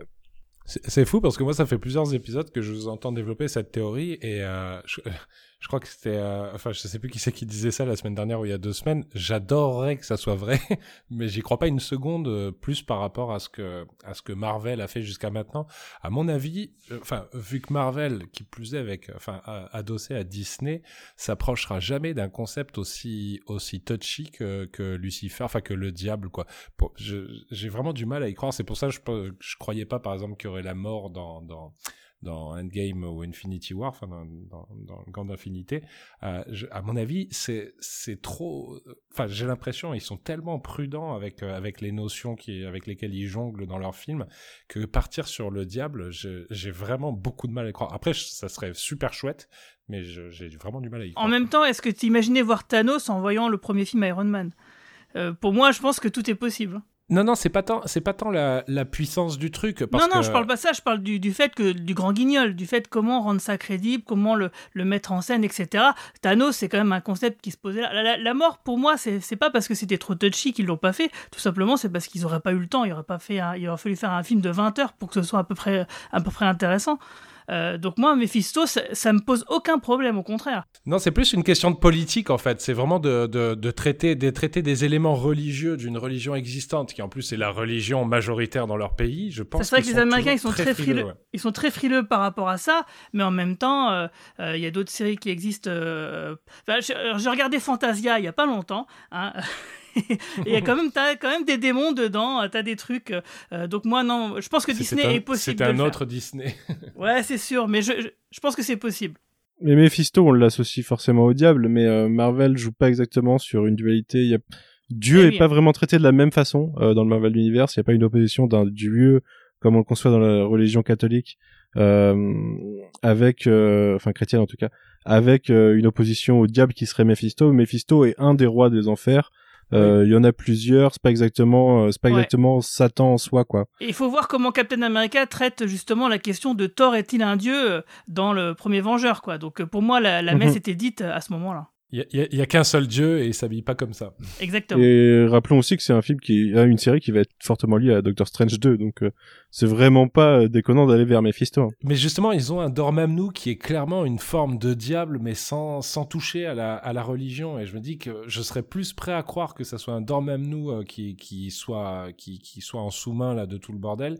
Encore, mais j'aimerais, encore une fois, c'est pas, je, c'est pas du tout pour attaquer votre théorie. plus ma théorie jusque-là, du coup. Hmm. Là, j'ai plus tendance à me rapprocher de, de Mephisto. Mais en même temps, il y a toujours euh, les indices vers Nicolas Scratch qui me perturbent, donc... euh, Bah, en tout cas, pour moi, les, les démons font pas forcément euh, euh, tout à fait euh, toujours liés à la religion, mais ça peut être tout simplement la mythologie. Et dans ce cadre-là, ça, bah, ça irait très bien. Moi, je pense que sûr. jusque-là, Marvel, ils ont réussi à réinventer leurs super-héros et leurs vilains de façon à ce que ça cadre avec leur, euh, Ouais, tout leur format. Donc, Bah, euh, rien que le mandarin j'ai assez et tout confiance ça. pour euh, le ouais. fait qu'ils puissent amener ma Mephisto. Ouais, co- complètement. Enfin, à voir ce qu'ils vont faire la Ah, mais deuxième fois, mais la première fois, en effet. Belle Mais adaptation. typiquement, le mandarin, ouais, le mandarin, par exemple, ils sont pas partis sur un personnage asiatique, ils ont pas touché aux, aux traditions chinoises. Ils ont, justement, ils ont esquivé ça parce que, parce que je pense que ça aurait été. Bah, pas, pas totalement, parce qu'ils y reviennent, du coup. Oui, mais, avec- manda- mais maintenant qu'ils ont un héros- mandarin, du coup. Maintenant qu'ils ont un héros, euh, qu'ils ont un héros asiatique, là, ils vont se permettre de pouvoir traiter du monde asiatique, parce que euh, Ouais, je pense ouais. que s'ils- s'ils en avaient fait juste un méchant, ça aurait coincé. Après, c'est juste, voilà, moi, j'ai, ça reste Disney, ils sont frileux, on sait qu'il y a des choses qui, euh, donc c'est, c'est ça qui me, qui me pousse à, à me dire, c'est dommage. J'aimerais que ça soit Mephisto, mais j'y crois, j'y crois. assez. Je pense que Kevin Feige est, est moins frileux que Disney. c'est sûr. Bah, depuis que Hulk Perlmutter est parti, je trouve qu'il y a plus de prises de risques créatives qui, qui, qui sont intéressantes et Kevin Feige, il a, il a beaucoup de limites, qu'on soit bien d'accord, il a beaucoup de limites, mais je le sens un peu plus ouvert à certaines choses par rapport à Perlmutter qui, euh, on le rappelle, est quand même un soutien de Donald Trump, qui était hyper républicain, qui voulait pas que Captain Marvel Ouais. ni Black Panther soient faits parce que bah ça peut pas rapporter au box office vu que c'est pas des mecs blancs euh, cis hétéros qui sont au centre de l'action. Donc moi je pense que Feiji aurait plus tendance à au contraire vouloir euh, euh, surprendre et vouloir étendre l'univers jusque dans les figures les plus connues mais qui n'ont pas encore été abordées. Donc en soi, moi, ça Mhm. m'étonnerait pas du tout que enfin Marvel ose tremper un peu ses mains euh, dans dans tous ces concepts-là de manière un peu plus ambiguë euh, et, et profonde que d'habitude. Surtout si Doctor Strange doit devenir une des figures euh, bah, de, du MCU. Donc ça me semble ouais, tout à fait logique même. Ah, mais il y a Nightmare aussi, hein, qui, est, qui fait partie du, euh, Ouais, bien du, sûr. du, du bestiaire de Strange et qui collerait aussi très, très bien. à Il était en rumeur euh, pour Doctor Strange 2. Et qui serait joué par euh, Eva Green, si j'ai bien, si j'avais bien lu dans les rumeurs. Oh, je sais pas si c'est une vraie rumeur, ça, par contre. hein. C'est peut-être des, c'est peut-être des sites qu'il faut que t'enlèves de ton compte Twitter. ah hein. d'accord. bah non, si, ça reste des rumeurs, donc c'est pas de l'information, c'est des rumeurs. Ouais, ouais, mais présenté souvent comme de l'info, c'est pour ça. D'accord. Mais est-ce que ce serait pas un peu décevant si, euh, là vous parlez de Doctor Strange, euh, si jamais il y avait euh, ce côté Mephisto là qui arrive dans les trois épisodes qui, qui des semaines prochaines euh, et qu'au final on le retrouve dans Doctor Strange et que cette euh, ce, ce, ce, ce, ce personnage, enfin l'intrigue autour de ce personnage ne soit pas terminée dans WandaVision? Bah, tu sais, moi, je me demande si en fait, ça va pas être ça, justement, que l'intrigue autour de ce personnage à un moment, euh, Vanda s'en déface et que ce personnage s'échappe en fait, il n'y a pas un vrai combat contre eux et que le combat soit euh, versus euh, quelque chose qui aurait été créé par le Sword quoi. Et que du coup on arrive sur de la- que que cette partie de la série, cette partie manipulation de Vanda s'arrête peut-être en épisode 8, tu vois, et que on parte sur du MCU plus classique euh, boom boom contre des euh, contre des euh, visions des bas de vision euh, ou des trucs comme ça du euh, Grim Reaper ou je ne sais quoi. Euh, je commence à le sentir un petit peu comme ça pour le dernier épisode en fait. Ouais, je suis assez d'accord, mais est-ce que tu imagines que euh, Mm. du coup Doctor Strange pourrait débarquer dans le dernier épisode, par exemple? Ouais, je, je, je pense que c'est possible. Ouais, moi j'y crois aussi. Ouais. Bah surtout que ça fait un moment que Elizabeth Olsen tourne sur Doctor Strange 2 à Londres. Euh, ils peuvent totalement avoir tourné des trucs à ce moment-là justement pour l'inclure dans WandaVision quoi. Du coup, Vendavision serait le prélude au film Doctor Strange 2, en quelque sorte. Ah moi je le vois comme ça de toute façon. Enfin c'est euh, c'est une série en soi mais qui sert aussi de prélude. Ils l'ont, presque déjà dit à Mimo, ça. euh, ils ont vraiment, vraiment beaucoup insisté sur le fait que VandaVision euh, allait nous amener aux événements Doctor Strange 2 en nous disant bien qu'Elisabeth Olsen serait dans le film et qu'il fallait avoir vu VandaVision avant de voir Doctor Strange 2. C'est... Alors, c'est peut-être qu'un argument de com, mais. Bah je suis pas sûr. Je pense qu'ils ils font ça jusqu'au Voilà. bout en effet. Et pour, ouais, je serais assez d'accord avec toi. Mais même sur le modèle industriel, je trouve, vu que c'est leur première série et qu'ils veulent quand même se distinguer des séries Netflix, Marvel et Agents of Shield qui avaient un petit côté, euh, que je- enfin, il y a certaines de ces séries que j'aime beaucoup, mais qui pouvaient avoir un petit côté cheap et surtout pas canon, enfin, déconnecté de l'univers. Je pense que ça serait, ça serait un move, euh, un move, euh, encore une fois, en termes de com, de ramener un, de ramener des, un personnage hyper important du, du, du MCU, euh, dans leur première série, ça aurait complètement du sens, quoi. Et, et du coup, je vais en profiter pour vous reposer une question, mais je t'ai persuadé que l'annonce de Elizabeth Olsen qui parlait d'un énorme caméo euh, euh, à la Ouais. The Mandalorian, Je pensais à euh, ça aussi, c'était- ouais. Je je pensais que c'était. En fait, je pensais que c'était la semaine dernière, moi. Je savais pas que c'est- il y avait d'autres choses. Enfin. Bah on sait pas, hein, on spécule. Ah, d'accord. Ok, ok. Moi, j'étais. Non, euh, c'est pas un spoiler, on sait pas. D'accord, d'accord. Ah, j'espère que c'était juste le truc de la semaine dernière. Moi, j'espère qu'il y aura pas d'autres, euh, qu'on n'a pas besoin de d'autres caméos. En fait, c'est pas The Mandalorian justement où. Ah, moi je pense qu'il y en aura quand même, mais euh, mais je Ah, pense qu'ils ok. sont pas obligés de le faire, mais qu'il y en aura. C'est peut-être Marc Hamill, le méchant. Euh, je vous propose deux choses. Soit on part sur euh, rediscuter un peu de Hayward et de ce qu'il trouve sur lui, euh, donc le fameux fichier spéculé dessus et aussi le fait qu'il traque à Vision. Soit on part sur Vision. Euh, vous voulez parler de quoi d'abord Je suis chaude pour Vision, moi. Euh, j'a- J'allais dire plutôt l'inverse en disant qu'on pourrait faire un gros package vision euh, pour amener à la fin de l'épisode, mais euh, comme vous voulez. Ouais, je suis assez d'accord avec toi. En plus, pour moi, Vision, c'est ce qui amène à la fin de l'épisode. Euh, vous les autres Vous avez un avis ou, euh, ou- Pardon, du coup, ça veut, ça veut dire qu'on saute, euh, on saute la partie où il parle dans la rue devant la salle de cinéma? Parce qu'il y a quand même. Non, on parle de ça d'abord. Ah ouais, peut-être que t'as raison. Parce que ça, ça arrive. Ça peut-être plus avant, cohérent de hein, faire dans ça. Dans le déroulé, ça arrive avant. Quoi.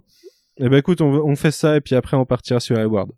Bah vas-y, euh, je t'en prie. euh, du coup, Clément, est-ce que tu veux nous parler de cette scène où euh, Pietro et Vanda parlent devant le cinéma au milieu du labyrinthe en fait, qui est sur la place centrale? Ouais, bah déjà le premier truc c'est c'est Ouais. les deux films à l'affiche quoi et je pense qu'ils sont vrais ils sont loin d'être anodins c'est euh, donc les indestructibles euh, The Incredibles et Parent Trap alors Parent Trap J'adore ce film. bon quand on quand on connaît les séries Ouais, voilà, j'allais dire quand on connaît les séries américaines, on connaît, mais c'est un film qui est beaucoup, enfin, pour avoir vécu en Amérique du Nord, qu'on connaît pas très très bien ici et qui, Mhm. est, qui est complètement culte là-bas. Enfin, c'est même un concept pour eux, le Parent Trap, quoi. Ah, donc où deux deux sœurs jumelles euh, euh, séparent, alors, elles sont séparées à la naissance, si je me souviens bien, et elles se rencontrent par hasard et elles décident de faire en sorte que leurs parents se remettent ensemble pour pouvoir rester euh, rester euh, chacune avec euh, avec sa sœur, quoi. Je, je C'est résume qui bien, déjà c'est- un très bon résumé euh, avec Lindsay euh, Lohan. Ouais, Lindsay Lohan, voilà. Qui joue les deux du coup. Mais du coup, c'est, enfin, moi, ce qui m'a fait rire, c'est que, en fait, ces deux films, les deux films qui sont mentionnés sur, euh, enfin, qui sont euh, diffusés sur euh, dans ce cinéma, c'est deux films où euh, où des enfants cherchent par tous les moyens à ce que leurs parents restent ou se remettent ensemble. Et euh, et je pense que là, moi, je, pour être complètement honnête, ça m'a même fait douter. À un moment, je me suis dit, mais si finalement c'était pas les enfants, euh, si c'était pas euh, c'est Billy et Tommy, euh, si c'était pas Billy et Tommy qui étaient derrière le ex et qu'en fait elle, elle ait commencé à développer ça alors qu'elle qu'elle était enceinte et que de euh, à, l'état de fœtus, ils soient déjà en mesure de, de, de produire des choses et qu'ils accélèrent leur croissance. Enfin, ils sortent dans une sorte de, de cocon euh, une chrysalide quoi, qui qui qui arrive de plus en plus vers euh, vers l'âge adulte. Le problème, c'est que ça ouais, ça vient ça vient niquer absolument toute ma théorie auparavant, donc ça, ça serait pas pratique. Mais vraiment, je me suis dit, c'est enfin si ces deux films ils sont là, c'est pas pour rien. Donc et le thème le thème enfin commun entre les deux, c'est ça. Donc vraiment, moi, ça m'a posé question. Et en plus aussi, un truc qui m'a perturbé, c'est que euh, euh, la, la, sitcom est censée se dérouler euh, au début des années 2000. Les Indestructibles, ça date de 2004. oui, c'est vrai. Et ça, ça m'a, ça, m'a, ça m'a frappé en fait. Non seulement il y a. Déjà, je trouvais ça mignon quand même de montrer une famille de super-héros, comme dans Les Indestructibles, qui appartient à Disney, donc triple, quadruple clin comme vous voulez. Mais la, la date de sortie m'a fait tiquer aussi, parce que soit ça veut dire que vraiment il situe Malcolm dans ses dernières saisons, donc euh, ça doit être quoi, 2004-2005 on va dire, soit c'est un anachronisme voulu, mais effectivement pour moi en fait, et j'ai la même théorie que, que toi Clément, à partir du moment où on voit que ce sont les gamins qui parlent à la caméra, que d'un seul coup en fait le focus de l'épisode est pas tant sur Vanda un peu quand même, vu qu'elle parle à son frère, mais que ça commence avec les gamins qui parlent à la caméra, et où je me suis dit, maintenant, cet épisode va aussi être focus sur les enfants. Et quand on sait les, pouvoirs des, jumeaux, parce que l'épisode insiste quand même beaucoup sur les, pouvoirs des deux, moi je me suis demandé si peut-être que le, transfert d'énergie était pas passé, de d'énergie de, magie, était pas passé de Vanda aux enfants. Et c'est ce qui expliquerait pourquoi ils ne grandissent plus parce qu'on a vu par rapport à la semaine dernière qu'ils ne grandissaient plus, mais que là ils le font. Je me demande si le fait que Vanda ait refusé de, de, ressusciter le, le, Sparky n'a pas provoqué un, un, mouvement qui fait que maintenant ce sont le, pouvoir des enfants qui gèrent en partie le dôme, puisque la fin nous montre quand même que c'est Vanda qui a un minimum de, de contrôle. Mais pour moi, j'ai vraiment l'impression que cet épisode, c'est un tournant pour, euh, pour le pouvoir des enfants et que clairement, euh, quand, quand, un gamin euh, passe devant un cinéma qui t'affiche The Parent Trap et The Incredibles, c'est pas dans la tête de la maman que tu te trouves, c'est dans la tête des gosses qui assistent euh, à une situation où, comme le dit au début l'un des jumeaux, bah, mes parents ils sont hyper différents et qu'il a peur qu'ils se séparent. Pour moi, cet épisode, c'est vraiment peut-être une parenthèse sur l'état d'esprit des, des, enfants, mais pour moi, c'est pas du tout Vanda qui est au cœur de cet épisode, c'est vraiment les enfants. Ouais, les enfants et Pietro. C'est super intéressant, j'y avais pas pensé, mais ça répond à une des questions que je me suis posée un peu plus tard, qui est pourquoi est-ce que c'est Billy qui sent la détresse de Vision? Et du coup, le fait que ce soit eux qui, dans cet épisode, soient en contrôle, en fait, c'est en continuité de la thématique de l'épisode, en tout cas, que ce soit euh, Billy à ce moment-là qui, euh, qui euh, ressente ce qui se passe pour son père. Mais d'ailleurs, en fait, en y réfléchissant deux secondes, le le moment où Vanda commence à pu à, se rendre compte des choses et a pu euh, contrôler les choses de la même façon, c'est quand après qu'elle est accouchée. Absolument. Ouais, ouais. Et au final, avant ça, bah, l'illusion est quasiment euh, quasiment totale et et c'est ce qu'on disait la semaine dernière. Des fois, euh, elle ressemble, enfin, elle fait un peu Dark Vanda, on va dire. Dans ces moments-là, c'est possible que, en effet, c'était, elle était plus contrôlée par ses enfants, en effet, à ce moment-là. C'est intéressant comme théorie. Par contre, euh, si elle était enceinte avant, euh, avant la série, ça suggérerait qu'elle euh, était enceinte avant le snap. Et que. c'est The Leftovers tous les cas, ça pose problème. ses enfants, bah, ses enfants ont vécu le snap, du coup. Enfin, ils ont été snappés aussi. Et, mais ça pourrait suggérer que le temps que quelque chose se développe, ça, ça, ça, soit les trois semaines qui nous mènent au, au moment de cette intrigue-là, quoi. Je rappelle aussi que dans l'épisode 5, les enfants, ils prennent 5 ans à chaque fois. Hein. Donc pour moi, ça peut être potentiellement une piste de grandir de 5 ans en 5 ans. Ouais, c'est vrai. Ou alors elle a eu un rapport sexuel avec le cadavre de son mari décédé. Mais là, plus gênant, là. Ah, là, on est plus là, je rejoindrai Arnaud euh, sur le Disney ferait pas ça. Arnaud, euh, Manu, j'espère que tu vas appeler l'épisode comme ça, euh, faire l'amour avec le cadavre de ton mari mort. je j'essaierai peut-être de formuler ça d'une façon plus plus élégante, mais le fond peut peut-être rester, on verra.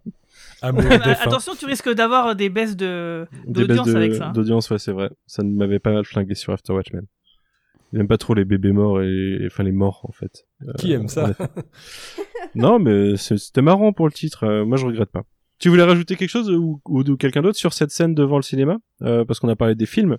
Euh, on n'a pas forcément parlé. Euh, bah, on les a utilisés tout à l'heure. Les euh, What Happened to Your Accent et tout. C'était à, à, ce moment-là, je crois. Euh, et c'est là, où il y a, c'est là où il y a la réplique très très méta. Euh, je suis là, enfin je suis le mec qui vient foutre le bordel, euh, s'opposer à son beau-frère, à son à son euh, oui ça son beau-frère jouer avec les gamins. Enfin où il raconte en fait où il fait la, la description de sa fiche personnage en fait clairement quoi. Ce qui est intéressant c'est que cette réplique elle finit par euh, et à la fin euh, te give you grief. Oui, je, donc je t'aide à, ouais, à passer le deuil exactement. Du coup c'est c'est quand même intéressant parce que Jusque-là, on disait que, justement, il cherchait à la. Enfin, moi, ça m'a étonné que ce soit ce personnage-là qui lui amène euh, face à face la question du deuil en lui disant euh, Ouais, ouais, je suis là pour, euh, mhm. pour que ton deuil s'arrête, alors que moi, j'ai l'impression plutôt qu'il creuse mmh. dans la blessure. Et lui, il est là Non, non, je suis là pour penser tes blessures plutôt. Donc, le paradoxe est encore intéressant en partant du principe qu'il la manipule, moi, il y, y, a une autre réplique quand il parle des enfants, justement, il essaie de, de la titiller sur le fait qu'il y a des enfants dans cet épisode. Et il dit euh, je comprends l'idée de pas vouloir les traumatiser et de les sortir uniquement pour l'épisode spécial caméo. Euh, ce qui m'a fait me poser la question de est-ce qu'il y aura Pietro la semaine prochaine? Est-ce que euh, si c'est un esprit malin est-ce qu'il va pas justement disparaître et prendre une autre forme ou, ou quelque chose comme ça quoi?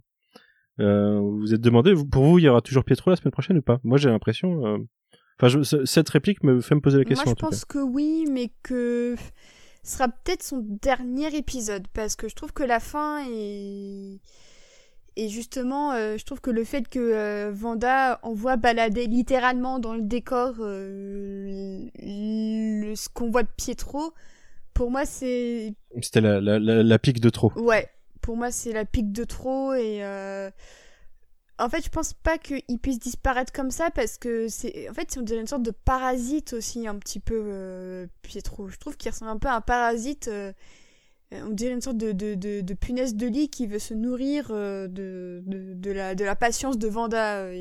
Il y, a, il y a un truc autour mhm. d'aspirer quelque chose d'un vampire aussi, je trouve, qui est très présent autour de, de, de Pietro. Donc je pense que même si elle voulait s'en débarrasser, je pense que ce qu'on voit de Pietro, en tout cas, ne sera pas terminé cette semaine. Par contre, je pense que la semaine prochaine, on, risque de, d'avoir une conclusion à son euh, micro arc. Mais je le vois pas. Euh, je le vois pas disparaître juste parce que Vanda le, le, balade dans, dans, une botte de foin, tu vois. Ça me paraît beaucoup trop simple. C'est vraiment ce que du, du coup, euh, ouais, tu m'as perturbé un peu Clément parce que maintenant, ça me fait penser que d'un point de vue scénaristique, ça c'est de moins en moins déconnant que c'est ce côté de l'intrigue se termine avant le avant le final. Hein. Euh, que, dans les, que les deux prochains épisodes, Vanda euh, se rebelle contre contre contre Pietro ou ou quelqu'un d'autre si s'il n'est plus Pietro. Euh, ça me paraît pas déconnant que ça s'accélère sur deux épisodes pour laisser quelque chose sur la fin. Moi, je pense surtout que le personnage de Vanda, il a pas encore assez souffert. Enfin, je parle d'un point de vue scénaristique. Hein, c'est horrible. Euh, Et pourtant. parce que parce que c'est dur quand même. non, non, je parle dans la série. Je trouve que le personnage a pas. Euh, je trouve qu'on est en train de mettre en place tout un tas d'éléments pour la faire souffrir, sûrement sur l'avant-dernier épisode avant qu'elle se qu'elle se dresse. Mais enfin, euh, euh, je pense qu'elle va revoir son mari mourir et s'il y a son frère, je, je, je me dis si s'il passe à côté de, de comment dire de l'opportunité de lui faire revivre la mort de son frère euh, une deuxième fois, c'est ça serait dommage parce que enfin encore d'un point de vue scénaristique, je parle hein, vraiment, mais comme comme on a tendance à toujours à fracasser le personnage avant qu'il comprenne quelque chose et qu'il revienne qu'il revienne vers vers le haut pour un climax où il, dont il sort vainqueur, on se dit que oui là ils ont il y a il y a un truc sur lequel taper qui peut être extrêmement euh, efficace pour, pour faire ça avec Vanda. Quoi. Ouais. ça m'étonnerait pas de le voir mourir la semaine prochaine. Mais moi, je te, je te trouve dur de dire que euh, elle a pas assez souffert. Elle a, elle a quand même vu des choses assez euh, chaudes et, même dans la, dans la, série, je pense. Hein. je parle, pardon, parce qu'il Ouais, non, je veux dire, non, mais même, mais je veux dire, dans la série, le, on en parlait. Elle a été placée quasiment, bah, même du point de vue du Sword, en tant que vilain. Et euh, en fait, l'intrigue l'amène à se complaire euh, dans une situation qui fait souffrir les autres. D'un point de vue culpabilité à l'intérieur, ça doit pas être simple non plus. Hein. Bien sûr, hein. bien sûr. Et puis on en parlait en début d'épisode, la séparation avec, euh, avec Vision, c'est forcément quelque chose qui l'a fait profondément souffrir. Et honnêtement, moi, je, je, contrairement à Océane, potentiellement, je reverrai pas forcément Pietro la semaine prochaine. Enfin, je sais pas, je peux me tromper, hein, mais la façon dont elle le. En fait, j'ai surtout l'impression que le personnage, mmh. sous cette forme en tout cas, a joué son rôle dans cet épisode. Ouais, je suis d'accord. Il a bien foutu l'emmerde, ou comme son script l'indiquait, euh, il a, en début d'épisode, il accentue un peu la séparation entre Vision et Vanda en disant non, non, Vision, Vision vas-y, euh, je vais jouer le rôle du père durant cet épisode. Donc, euh, je trouve qu'il l'amène à la cassure. Pendant l'épisode, il faut un peu le bordel, il fait culpabiliser Vanda et tout, il l'a fait péter un plomb, et euh, à la fin d'épisode, bon, c'était plutôt les actions de vision qui amènent Vanda à étendre l'ex, mais on dirait un peu que potentiellement c'était exactement ce qu'il souhaitait en fait. Du coup, euh, je m'attends pas forcément à revoir Pietro la semaine prochaine, moi. Je suis assez d'accord. Ils vont ramener Jérémy Renner parce qu'il lui a servi de mentor. ah, je suis pas sûr. J'espère pas, en tout cas. peut-être peut dans le dernier épisode, mais euh, ce serait pas le bon caméo pour moi. Non, non, non. Euh, il y a une réplique d'ailleurs dans leur dialogue au fait euh, qui me fait repenser à ce que je disais tout à l'heure sur le Vanda en tant que en tant qu'île isolée. Euh, quand elle elle nous disait jusque là qu'elle se souvenait pas comment ça avait commencé, là elle nous dit juste qu'elle se souvient juste qu'elle se sentait seule. Et mais elle nous dit pas que c'est elle qui a déclenché le truc parce qu'elle se sentait seule. Elle nous dit juste qu'au début de tout ça, elle se sentait seule et que après cette réalité s'est créée. Donc y a ça, renforce encore ce dialogue, cette idée que quelqu'un s'est euh, nourri de ce que sa solitude, sa solitude pouvait créer euh, à partir de ça, quoi. Mais d'ailleurs, tout à l'heure, j'ai pas, j'ai pas osé vous couper par rapport à Pietro, mais euh, il explique à un moment dans l'épisode qu'il sait pas comment il est arrivé là, qu'il s'est fait tirer dessus et hop, il est arrivé juste d'un coup à la porte. Il marchait dans la rue. Mais et qu'il a entendu sa voix. c'est ça, mais par contre, juste après, il explique qu'il est déjà au courant du fait que Vision soit décédé et tout ça. J'ai pas trouvé ça très. Ouais, c'est louche. Ouais, c'est louche, ouais. Mm. Ça pourrait être le genre de dialogue euh, qui ferait soupçonner Vanda euh, dans un épisode classique où euh, ce serait le truc qui a fait tilter, tu vois. Dans un dans un cop show, ça serait ça. Le dialogue contradictoire. Ouais. Euh, Est-ce qu'on passe à Hayward du coup? Enfin, la partie le notre trio Jack Bauer se rend compte que Hayward avait une vue totale sur ce qui se passait au sein de de Wazu. Enfin, une vue totale non, mais arriver à capter des trucs au sein de Westview. D'ailleurs, euh, il s'en cache pas trop parce qu'il fait ça devant euh, devant ses sbires en fait dans la quand on le voit en parallèle. Euh, Quelqu'un veut parler de ces scènes? Je vous dis, c'est les scènes qui m'ont un peu fait chier moi donc. Euh...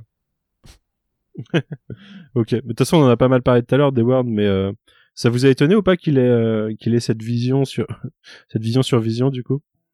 En tout cas, ça nous confirme que ce qui traque c'est c'est le vibranium, enfin le c'est que c'est Vision qui traque quoi. C'est un élément assez important quand même. Bah, ce qui me fait peur, c'est que c'est euh... c'est un arc que je trouve limite un peu bourrin en fait, euh... qui pour le moment manque de la subtilité qu'on a eu par rapport à ce que vit Vanda. Euh, du coup, moi, c'est pas c'est pas l'aspect qui m'enthousiasme le plus.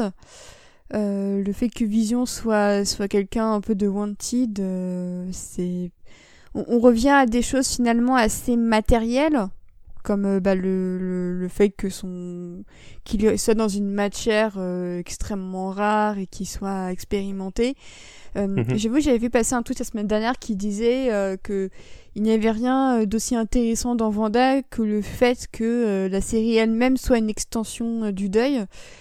Et je trouve que du coup, c'est. Je trouve que l'intrigue pour le moment avec Hayward, même si tout ce qui est tricoté avec Monica et le deuil est, intéressant et assez touchant, en fait, je trouve que ça nous ramène vraiment à un aspect hyper terre-à-terre du MCU où ça se, se, réduit à une traque de, de, quelque chose.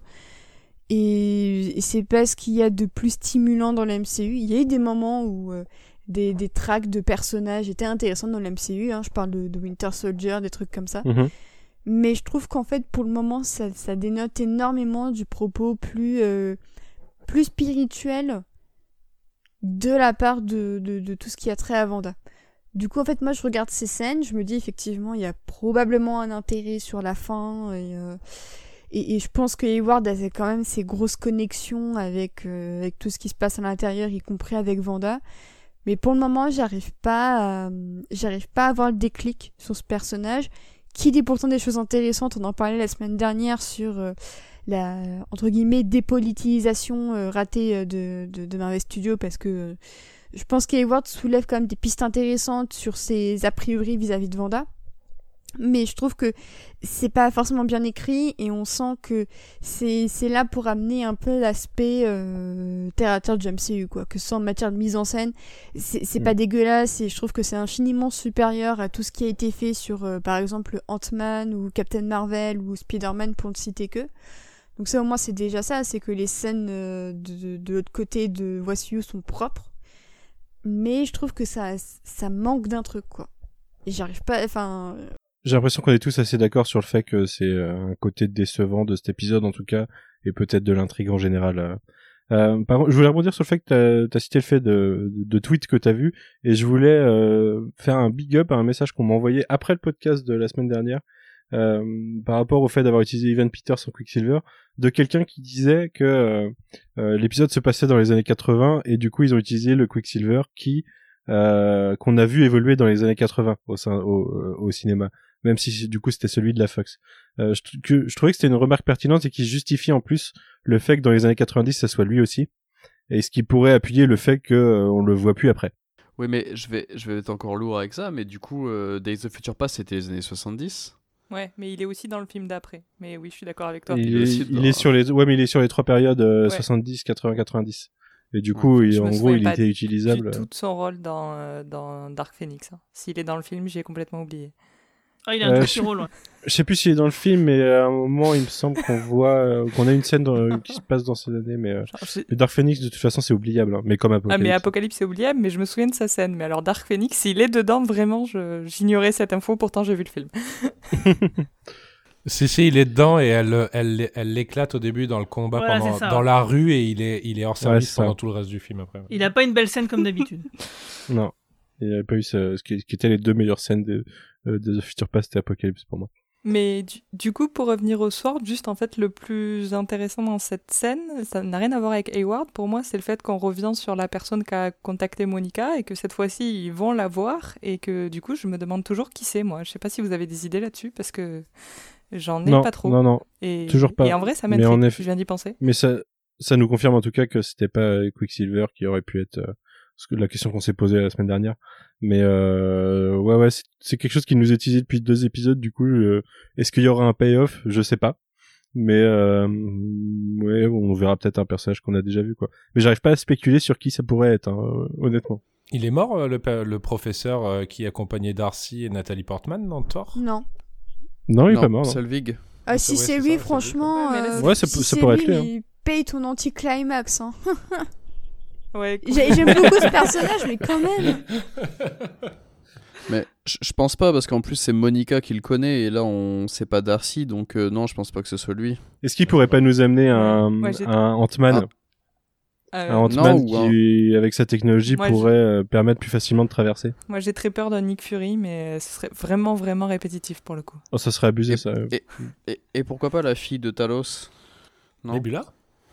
Non la fille de Talos. Non, non de, qui aurait grandi depuis. Ouais. En effet, peut-être, ouais. Ou alors Wong.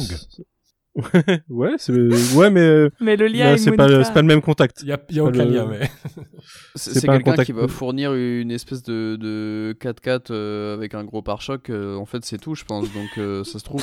non, mais ça fait deux fois que ça existe. C'est pas possible parce que la première fois aussi, je m'étais dit au pire, on s'en fout. Je m'étais pas trop posé la question, mais le fait que là ils en reparlent et que vraiment ce soit du côté de Wu et elle, ce soit le l'interrogation quoi c'est que forcément il y a un mhm. truc derrière quoi. Je pense c'est obligé ah oui, c'est quelqu'un qu'on découvrira la semaine prochaine ouais. En effet ouais. C'est vrai. Mais euh, en effet ça enfin ça peut être plusieurs personnes euh, on verra on verra sur place. J'espère ne pas me faire spoiler avant de voir l'épisode. Euh, parce que du coup si c'est quelqu'un qu'on connaît il y a des chances que ça arrive sur Twitter très vite et ça va m'énerver. Désolé c'est mon moment relou les, les spoilers à 9h30 du mat quoi je sais pas vous, moi, euh, du coup, je l'ai maté euh, vers midi l'épisode et je, je, suis pas allé sur Twitter de la matinée du coup. Hein, Aujourd'hui, euh, ils sont arrivés très très vite hein, les spoilers hein, sur, ah sur Twitter. J'ai halluciné, hein, c'était impressionnant. Quoi. ok, ouais, bon, je suis pas allé trop sur Twitter aujourd'hui, j'avais pas envie de me faire spoiler avant. Euh, ok, et eh ben écoutez, je vous propose qu'on passe à Vision puisque le, le puisqu'on sait que Hayward traque à Vision. Euh, qui a sa quête, du coup sa side quête euh, dans l'épisode où on l'a on l'avait quitté euh, au début en demandant à Vanda de de, de de, de, de ne pas être maline, enfin de en tout cas de de rester be good. Voilà, je vais le dire en anglais parce que j'arrive pas à trouver la formulation française. Je suis désolé. Gentil. Euh, ouais, ouais, de rester gentil, voilà. Mais euh, du coup, on sait que il n'est pas au final de garde et qu'il a une une side quest dans cette euh, dans cet euh, épisode.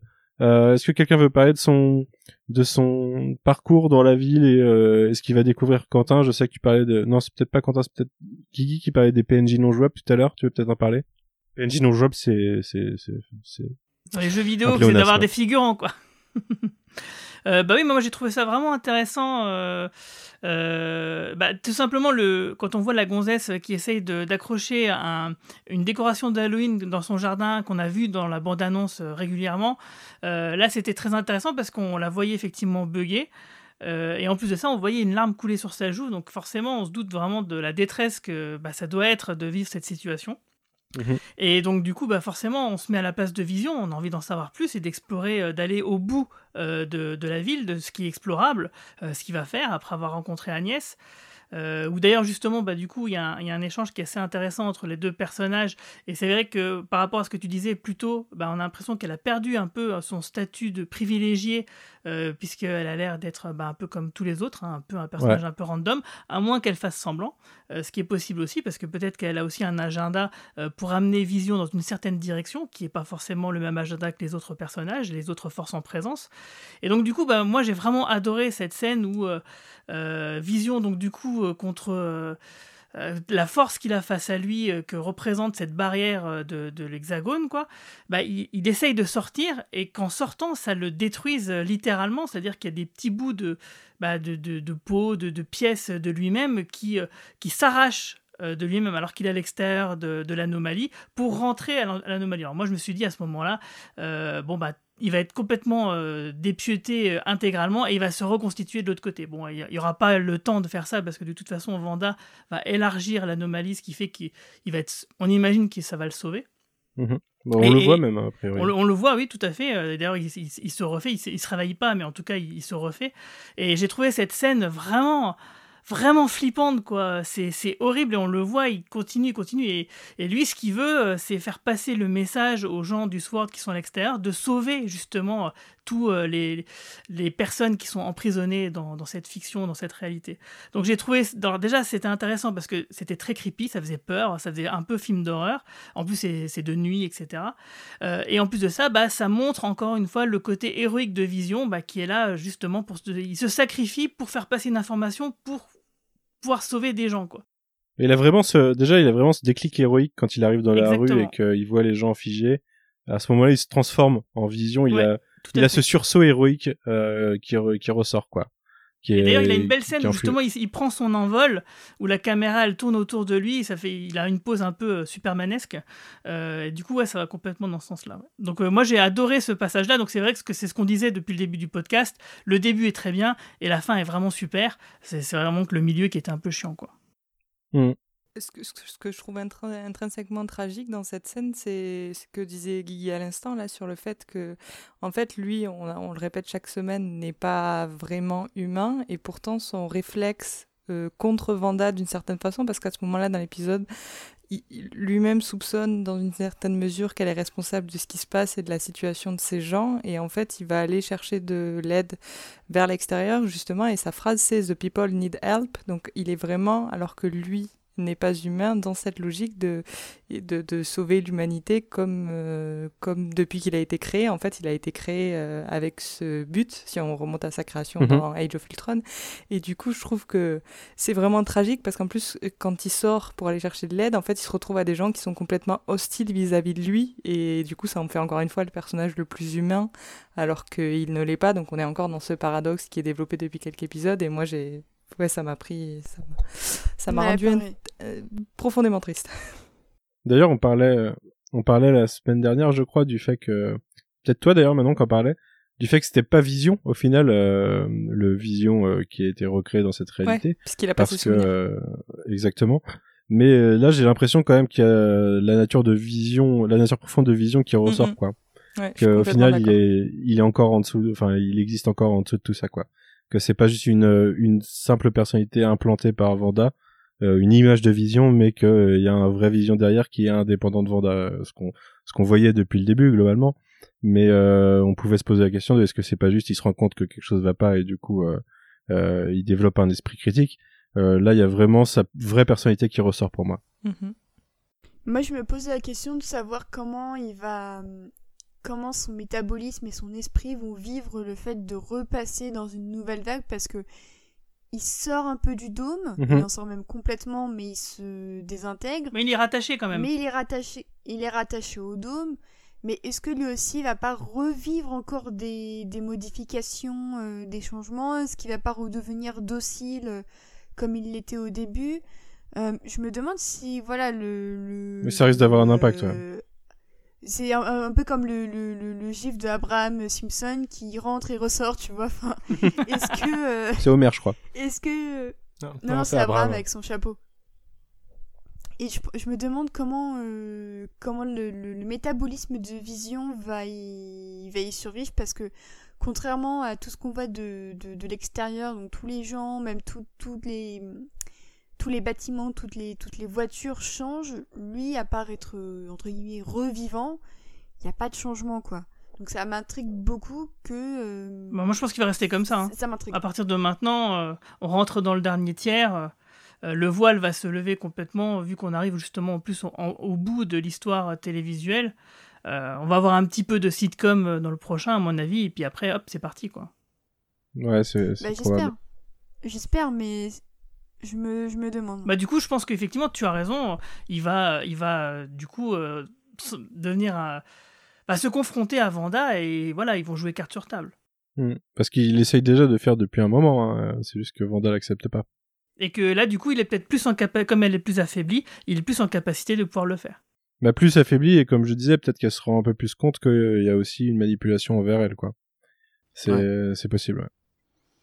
Euh, je, je, voulais dire, moi, le, dès le moment où on a vu, euh, euh, vous m'excuserez du coup pour cette partie, vous comprendrez pourquoi. Euh, dès le moment où on voit le, le, le, premier bug de la femme qui essaie d'accrocher son linge et euh, qui, qui est en boucle avec son mari derrière, je crois qu'il fait pareil avec un sac poubelle. Il a du ton de l'herbe ou un truc comme ça. En tout cas, il met un truc dans la poubelle.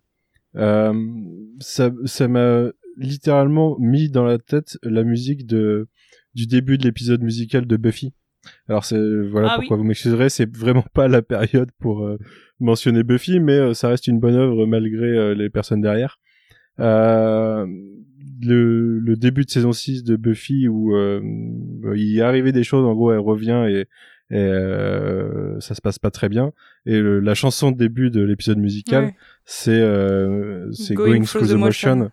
Exactement, ce sentiment de, de suivre un script mais euh, en étant bloqué dedans et ça fait ressortir en Buffy euh, euh, bah, une profonde tristesse.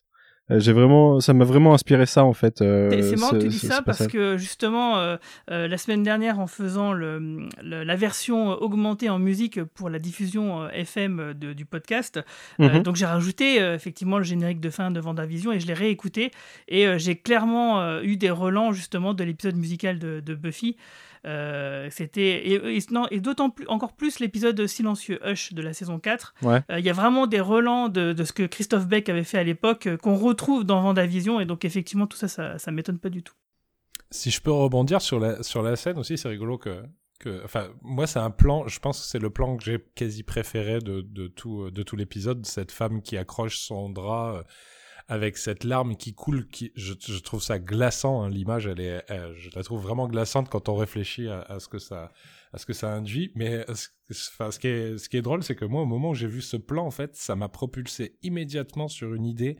C'est quelque part dans Westview il y a le couple qui, euh, qui fait les publicités, qui est coincé dans une espèce de répétition en boucle sans cesse d'une publicité. Ils sont coincés dans, une, dans un spot de pub, ce qui pour moi est une vision de l'enfer, a priori. Euh, ah, tu crois que c'est vraiment des personnes qui sont à Westview qu'on voit à ce moment-là ouais? C'est bah, vrai que j'ai pas pensé. Honnêtement, ça serait des personnages qui seraient différents à chaque fois. Je dirais oui, on s'en fiche, c'est juste pour question de faire la pub. Mais là, c'est pas anodin, c'est le même couple qui revient et je me dis que vraiment ils sont quelque part en train d'attendre, tu sais, que de, de jouer. Euh, enfin, ouais, est-ce qu'ils le rejouent encore et encore? Ou est-ce qu'ils le jouent qu'une fois puis qu'ils sont à l'arrêt? Je dis mon dieu quelle horreur quoi être être enfermé dans une pub. Il y a peut-être un requin en pâte à modeler qui se promène dans Vesture aussi. Mais c'est vrai qu'on voit, on n'a pas vu le couple cette semaine. Ah, moi, il m'intrigue depuis le Ah non, je début. Enfin, depuis qu'on les a vus une deuxième pareil. fois, je trouve que on se demande bah, qui ils sont, où ils sont, quoi. Ah, c'est peut-être eux la protection de témoins, du coup. Ah, ah ouais. Peut-être que c'est ça leur particularité. Ah oui, ça c'est, oui, oui. Et l'autre truc, c'est juste sur cette partie avec Vision que moi que je voulais évoquer, c'était euh, sa rencontre avec Agnès. Moi, il y a à chaque fois, de toute façon, ce personnage m'é- m'énerve. Enfin, m'énerve. Euh, à chaque fois, il, fi- il, il fait développer des théories et puis, euh, enfin, elle fait développer des théories et en même temps, elle vient les contredire euh, l'épisode d'après. Mais je- quand même, tous les personnages qu'il rencontre avant, ils sont, ils sont en frise et, et ils bougent pas, même quand il s'adresse à eux. Quand il arrive auprès d'Agnès, elle bouge pas et dès qu'il se met à lui parler, elle lui répond et elle, euh, elle est quand même en mesure d'intervenir. Donc elle n'est pas exactement traitée pareil que les autres habitants. C'est pour ça que je, je disais, euh, je, je soumettais l'idée tout à l'heure que peut-être elle joue la comédie. Ouais, ouais, moi, Mm. moi, je, moi, je me suis vraiment dit, elle fait croire qu'elle est, qu'elle est bloquée. Et surtout, la conversation qu'ils ont, moi j'ai je l'ai trouvée intéressante parce que en très peu de phrases, en fait, elle, elle fait deux trucs super forts, c'est qu'elle lui rappelle, elle lui rappelle les éléments majeurs de son passé. Tu as été un Avengers et tu es mort. Et c'est, enfin, pareil, c'est, c'est pas anodin, c'est qu'elle pousse, euh, comme si elle Mhm. voulait qu'il retrouve une partie de son identité, ou en tout cas qu'il comprenne un petit peu qui il est, pour peut-être, enfin, peut-être soit la soutenir, soit, soit foutre plus le bordel. Ça, je sais pas encore quelle est la motivation. qui pourrait être un, un côté plus malin pour le personnage, du coup. Ouais, mais je trouve qu'à chaque fois, à chaque fois qu'elle est là, euh, c'est c'est c'est jamais c'est jamais très clair. hein. Agnès, euh, meilleur personnage. Mais alors moi, le moment, le moment où, où elle se met à rire, qui m'a terrorisée, moi, ça m'a fait Mhm. penser à Laura Palmer qui hurle Ouais, à la oui, fin de la saison 3 de Twin ouais. Peaks. Et je me souviens que certaines personnes avaient un peu comparé l'ambiance euh, de la série avec cette banlieue un peu chelou à Twin Peaks. Et je trouve que là, on y est totalement dans cet épisode. Dans la manière dont les gestes sont répétés et tout ça.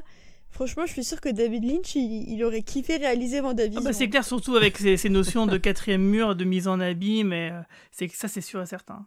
Il aurait mis moins, beaucoup moins d'indices subtils, par contre, et ça aurait été beaucoup plus Oui, critique à enfin, compliqué à décrypter. Mais on, on aurait réussi, sachez-le. C'est vrai que ça fait même pas mal penser à plus à Blue Velvet qu'à euh, qu'à Twin Peaks sur ce, ce truc des, des, des zones pavillonnaires et tout là dans Blue Velvet c'était c'était très présent quoi. Moi, ce que je trouve intéressant avec Agnès, c'est le fait qu'on la retrouve euh, au...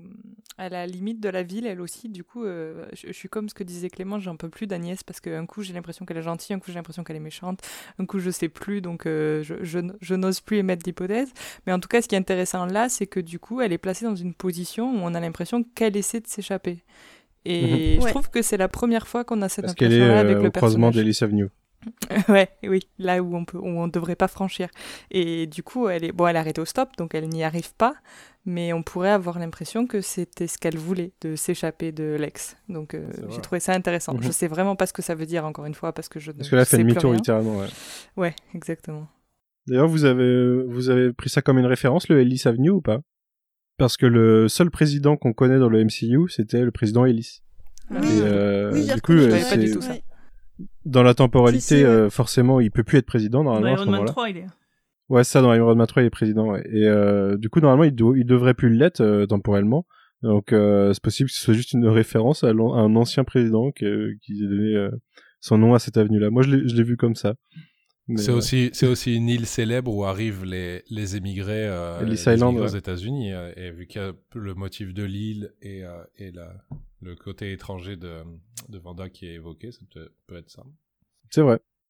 Euh, moi, d'ailleurs, pour commenter sur le passage d'Agnès, j'adore ce plan qu'on avait un peu vu dans le trailer déjà, le plan fixe sur son visage, du coup vu de l'avant de la voiture, avec cette transformation un peu qu'on voit dans sa pensée et le moment où du coup Vision va mettre sa, sa main pour euh, pour la réveiller. J'aime beaucoup ce plan euh, sur son visage, je trouve que je sais pas, il y a quelque chose qui ressort euh, que j'ai particulièrement aimé en tout cas. Euh, du coup, euh, on va peut-être passer à la fin avec euh, euh, au moment où Vision est en dehors, du coup avant que Vanda agrandisse la bulle, euh, ce passage avec euh, la réaction de Billy. Euh, je me demande d'ailleurs, il n'y a pas quelqu'un, euh, il y a une ou deux semaines qui parlait de, de Wiccan comme euh, potentiel euh, potentiel euh, vilain au final dans la dans la série, Wiccan ayant euh, des, des pouvoirs euh, qui se rapprochent de, de Vanda, tout comme Speed a des pouvoirs qui se rapprochent de Pietro. Il n'y a pas quelqu'un qui a mentionné ça il y a une semaine ou deux? Oh, c'est possible. je me, je me rappelle plus, mais euh, du coup, non, ça n'était pas Doug parce que c'était trop tôt. Je sais pas. Euh, ok, bon bah tant pis. Euh, toujours est-il que est-ce que quelqu'un veut rebondir sur, euh, enfin parler de cette scène avec Billy, son son espèce de réveil à lui, de prise de conscience de, ou en tout cas nous on se rend compte qu'il a conscience de quelque chose de plus et des limites de cette ville et et surtout un rapport euh, fort avec Vision? Ce qui est étonnant, c'est que euh, moi je m'attendais à ce qu'il entende la voix de son père dans sa tête qui hurle. Mais en fait, c'est pas ça qu'il entend du tout. C'est il entend les militaires qui sont en train de qui sont en train de voir ce qui arrive à Vision. Et c'est ça qui, qui lui indique, enfin, le, le, choix de faire que ce soit la voix d'Hayward dans sa tête.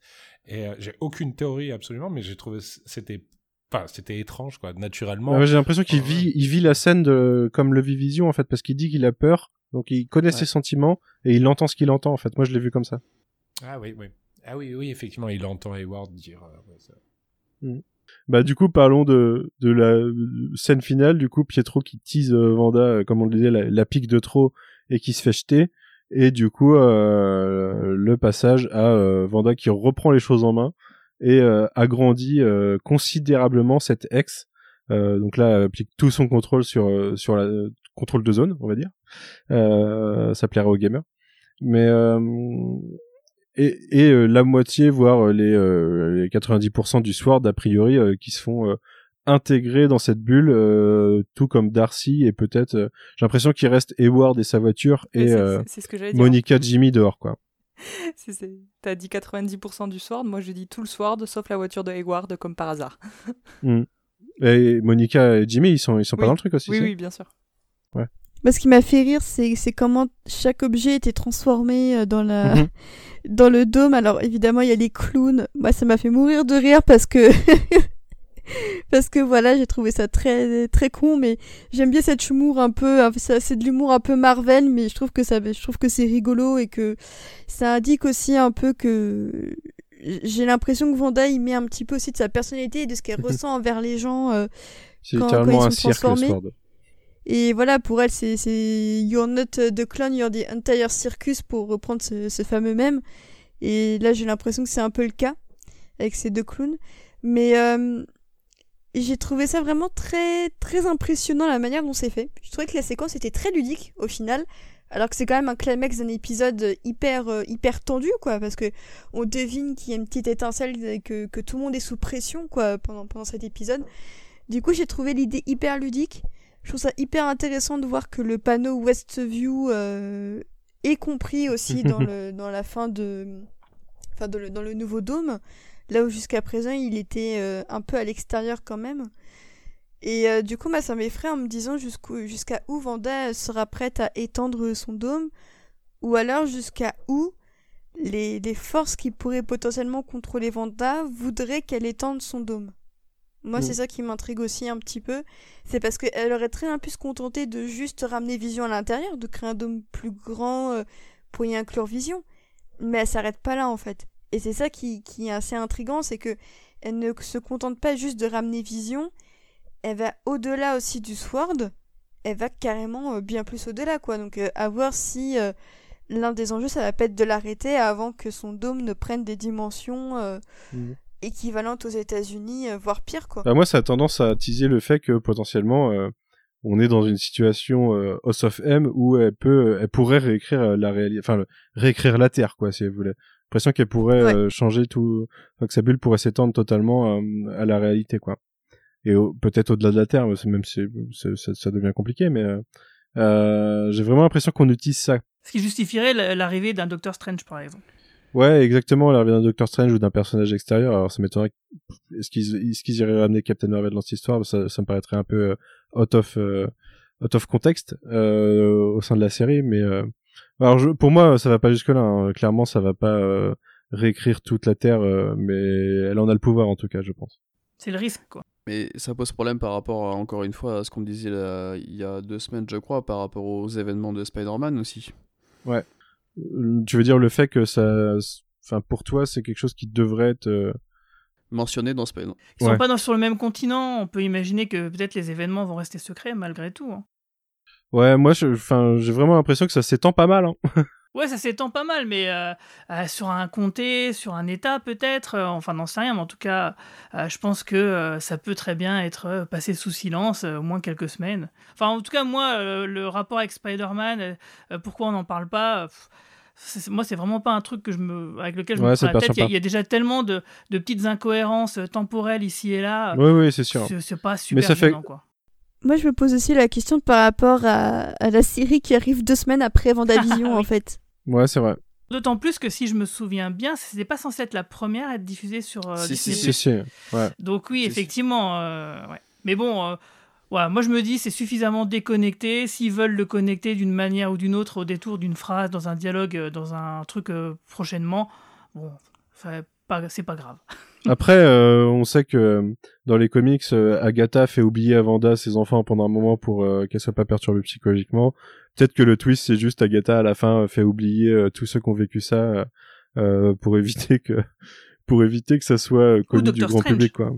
Ou Doctor Strange, ouais. Mmh. Ça pourrait être un Deus Ex Machina comme ça. Facile, mais justifié scénaristiquement très Marvel. Facile et qui pourrait être intéressant, euh, qui serait pertinent par rapport au personnage et ce qu'on en connaît euh, euh, rien que dans les comics, quoi. Mais du coup, qui pourrait teaser des choses pour euh, ce que j'imagine pour Spider-Man 3. Et toi aussi, toi-même, je sais. ouais, pourquoi Moi, je voulais vous poser une question, pardon, juste, juste avant, c'était pour avoir votre avis, parce que juste avant qu'elle étende le dôme, moi, il y a une action qu'elle fait que je trouve. Enfin, tu, tu l'as évoqué, Manu, mais t'es passé vite dessus. Et moi, c'est Quand elle arrête tout le monde non, non. Alors euh, ça, oui, ça pour moi, ça a valeur de validation. Qu'en tout cas, c'est par l'intermédiaire de son pouvoir que les choses sont contrôlées. Après, qui qui contrôle Vanda, ça c'est une autre question. Non, non, c'est enfin. Moi, je trouve pas ça. Euh, je trouve ça euh, pas anodin en fait qu'elle qu'elle défonce Pietro. Enfin, moi, mhm. ouais, la, la, première fois que j'ai vu l'épisode, en fait, c'est vraiment ce moment-là où je me suis dit, ok, c'est pas lui. C'est-à-dire que c'est Enfin, je pense qu'une euh, sœur jumelle, bon là c'est de la psychologie de comptoir, mais, en tout cas une sœur jumelle au cinéma, euh, elle elle fracasse pas son frère jumeau comme ça quoi, euh, et, et elle a pas une hésitation. Et puis c'est, enfin le déclencheur est pas, il il il la tape pas, il la met pas en danger, c'est il dit juste un truc qui lui plaît pas et elle le, elle le défonce. Et j'ai trouvé que c'était quand même assez assez étonnant. Et pour moi je me dis, bah, s'il y avait besoin d'une preuve qu'on n'est pas face au vrai Pietro, pour moi, c'était la, c'était la meilleure. Quoi. Mais on le dit depuis tout à l'heure, euh, on a l'impression qu'elle teste Pietro pendant tout l'épisode. C'est peut-être juste le moment qui, qui lui confirme que c'est pas lui, quoi. J'ai l'impression aussi. Et, et d'ailleurs, cette scène qui était le fameux leak euh, dont je parlais il y a deux semaines, je crois. Euh, ouais, c'était ça, ouais. Donc les, Ouais, c'est ça. Les, les, quelques secondes où du coup on voyait ben, Pietro, on voyait du coup les deux garçons déguisés avec leurs costumes euh, des comics. Euh, et on voyait euh, Vision à genoux de l'autre côté du dôme en fait. Mm. Voilà. Bah, c'était ce moment-là avec la, la, réplique de Quicksilver justement qui fait qu'elle le jette. Et il y avait aussi un petit bout d'ailleurs de début d'épisode de la réplique de Monica sur si, si Vanda est le, est le problème, faut aussi qu'elle soit notre solution. Euh, c'était aussi dans ce petit euh, truc. C'est pour ça que ça faisait penser à un sneak peek a priori. Euh. Moi, du coup, je suis allé voir après avoir vu l'épisode 6 pour être sûr de. Ouais, moi aussi. Pour en me disant que ça devrait passer et pour confirmer que j'ai plus rien à craindre. Et en effet, c'était tiré de cet épisode et c'était deux morceaux d'épisode. C'était bizarrement, bizarrement leaké en fait, on va dire. Le montage était bizarre. C'est marrant comment Vanda jette un peu Pietro c'est un peu comme si elle jetait. Euh... On peut aussi voir ce Pietro-là comme un, un, fantôme de son deuil dont elle arrive à se débarrasser euh, sur la fin. Ouais. Je pense aussi que ça peut être un déclic euh, qui. Ça peut mhm. être le premier déclic qui la pousse à accepter les deuils, c'est-à-dire que euh, euh be careful what you wish for, et ben quand, euh, quand ton frère mort revient, tu te rends compte qu'en fait, ben, il y a un truc qui va pas et que et que, euh, et que, que il, il, faut il faut pas forcément changer euh, l'ordre établi en fait et euh, et je trouve que c'est pas anodin si quand la manière dont elle le elle le jette en mode non t'es pas ma priorité quoi et j'ai vraiment ressenti ça comme mmh. ça moi mmh. de toute façon là on peut que spéculer pour l'instant parce que ça s'arrête là-dessus hein. on n'a pas on n'a pas plus d'infos sur l'état d'esprit de Vanda à partir de ce moment-là pour l'instant on va voir ça la semaine prochaine est-ce que vous aviez quelque chose à rajouter sur cet épisode? Alors pas sur l'épisode en, particulier, mais sur euh, une chose dont on a déjà parlé euh, régulièrement, qui est la forme de l'hexagone. Pourquoi un hexagone? Mhm. Je sais pas si c'est le moment, je peux y aller. Ouais bah vas-y. Hein. Pourquoi Guillaume? Alors pourquoi l'hexagone? Bah, Effectivement, l'hexagone, c'est une forme géométrique qui est assez particulière et qui est à mettre en relation avec les pentacles magiques, hein, dont l'un qui est des plus connus, qui est le sceau de Salomon, qui est aussi donc euh, l'étoile de David, qui est bien connu dans la religion juive. Et ce qu'il faut savoir, c'est que pour certains ésotériques, c'est aussi un grand symbole de protection et d'harmonisation. Et pour beaucoup, il s'agit donc, euh, agit en tant que grand protecteur hein, contre toutes les actions magiques et les démons. Euh, dans la culture hébraïque, on l'appelle aussi le bouclier de Salomon. Hein. Cette médaille peut désenvoûter, protéger des démons et des mauvais sorts en les retournant vers l'envoyeur. Et enfin, la position du sceau permettrait aussi de garder les secrets. Et donc du coup, je pense qu'il y a peut-être la zone de Vestiu et, peut-être mmh, symbolisée par euh, voilà cette forme géométrique géante que peut-être seul un sorcier peut percevoir. Euh, mais aussi une autre source qui donnerait à cette forme géométrique cette dimension magique, c'est l'alphabet runique, euh, qui est une écriture sacrée des Islandais du Moyen Âge. Euh, bah, c'est des runes qui s'inscrivent bah, toutes dans un hexagone. Hein. C'est une matrice hexagonale qui aurait donc une dimension sacrée et qui permettait aux druides de lire l'avenir. Donc là, c'est clair, l'hexagone, c'est vraiment, ça symbolise la magie et ça montre qu'elle est peut-être au centre de tout. Mhm. Et comme euh, je l'imagine, comme on l'a dit plusieurs fois euh, dans ce podcast et les précédents, en tout cas celui où j'étais intervenu, bah pour moi, Vanda, c'est clairement pas une victime, hein, c'est pas la seule cause des événements, mais c'est aussi donc, une victime consentante qui a passé un pacte pour faire revenir Vision. Euh, et étant donné que Vision bah, est née en partie de la pierre de l'esprit que Vanda tire ses pouvoirs de celle-ci, bah, ça me semblerait logique d'utiliser Vanda justement pour tenter de faire revenir Vision pendant qu'un vilain essaie de, siphonner quelque chose de, Vanda, enfin de Vanda, ou devrais-je dire plutôt de Vanda Vision, parce que euh, pour le moment, Vanda et Vision sont peut-être euh, une seule et même personne jusqu'à ce que la résurrection totale de Vision bah, euh, s'accomplisse hein, et que du coup bah, Vision puisse enfin s'émanciper et, devenir redevenir lui-même et c'est pour ça que peut-être dans cet épisode-là on a un peu de, ce qu'on voit là et que peut-être justement le pouvoir de la pierre de l'esprit euh, à garder en quelque sorte une trace de l'ADN, de, ce qu'est l'essence de, Vision, ce qui pourrait le permettre de revenir. Hmm. Moi, je n'étais pas convaincu. Euh, je, je, vais, dire vite fait. Euh, je j'étais pas convaincu par l'idée que Vanda ait fait un pacte avant la série. par contre, la fameuse réplique sur le fait qu'elle se sentait seule pourrait suggérer que sa solitude l'a amené à faire une boulette, quoi. Voilà, ben, alors peut-être elle a fait un pacte sans trop le savoir, tu sais, comment le démon il peut être très très malin. Euh, il lui pose juste une question, ah, ça te dirait pas de faire ça? Oh si, peut-être, et hop, et c'est parti. Euh, alors mais il y a un truc qui m'a aussi interpellé sur la fin de cet épisode, c'est que bah, il n'y a pas de faux générique comme d'habitude. C'est-à-dire qu'on termine sur Vanda et ah basta. Ouais, ça, ça, coupe sur le cliff, ouais. Mm. Ça coupe sur le cliff, donc est-ce que ça veut dire que on va reprendre sur cette décennie la semaine prochaine?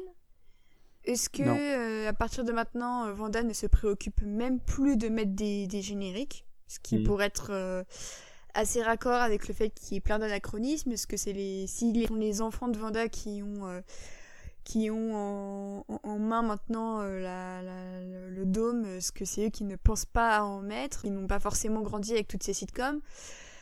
Je trouve que c'est très intéressant de voir qu'il n'y a pas de, de, générique quoi. Je trouve que la fin est très brusque et qu'il n'y a pas en fait, il n'y a plus de happy ending, euh, enfin de, de, petite morale. En fait, d'habitude, l'épisode, il y a toujours une petite morale ou il y a toujours un petit truc un peu heartwarming sur lequel tu termines.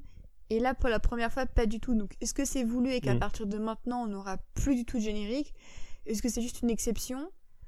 Donc, euh, je, sais pas, mais ça m'a, ça m'a perturbé, ça m'a un peu chafouiné de plus voir de, de, de plus voir de générique de fin même si celui de celui de Malcolm c'est un, un, fond noir avec euh, la musique et les, les, mm. crédits. Je suis pas sûr qu'on ait tout le temps eu un générique, je me demande si euh, épisode 3 ou 4, il y en avait pas un moment où euh, il y avait pas de générique mais en tout cas c'est une situation différente de d'habitude parce que d'habitude on est encore dans l'univers pastiche, enfin pastiché en tout cas. Et, là, on est un peu dans une situation où Vanda, justement, elle est dans le dans le niveau supérieur de, manipulation de cette réalité et elle met en pause justement son euh, elle met en pause son illusion pour l'agrandir euh, ça pour moi ça, ça justifie peut-être qu'il n'y ait pas de générique parce qu'on n'est pas dans un épisode à ce moment-là mais la semaine euh, prochaine on est encore dans de la sitcom c'est sûr hein. ouais ouais bah j'imagine la promo ah oui bah j'ai pas regardé la promo je pense que ça sera assez assez léger euh, mhm. Moi, j'imagine très bien, voilà, ça commence. Effectivement, on voit Vanda qui parle face caméra, façon euh, The Office euh, ou Modern Family ou quoi qu'est-ce. Et puis, bah, pouf, ça, ça, switch et puis du coup, on, reviendra, on y reviendra plus. Quoi. Un truc très drôle qui pourrait se passer, c'est que Kat Dennings ait l'uniforme de son personnage dans Two Broke Girls. J'ai vu l'idée passer et je trouverais ça très très drôle. D'ailleurs, il y a une remarque à un moment sur leur sur leur dynamique où ils demandent qui who is the sassy friend? Ça m'a fait un peu penser à ça justement.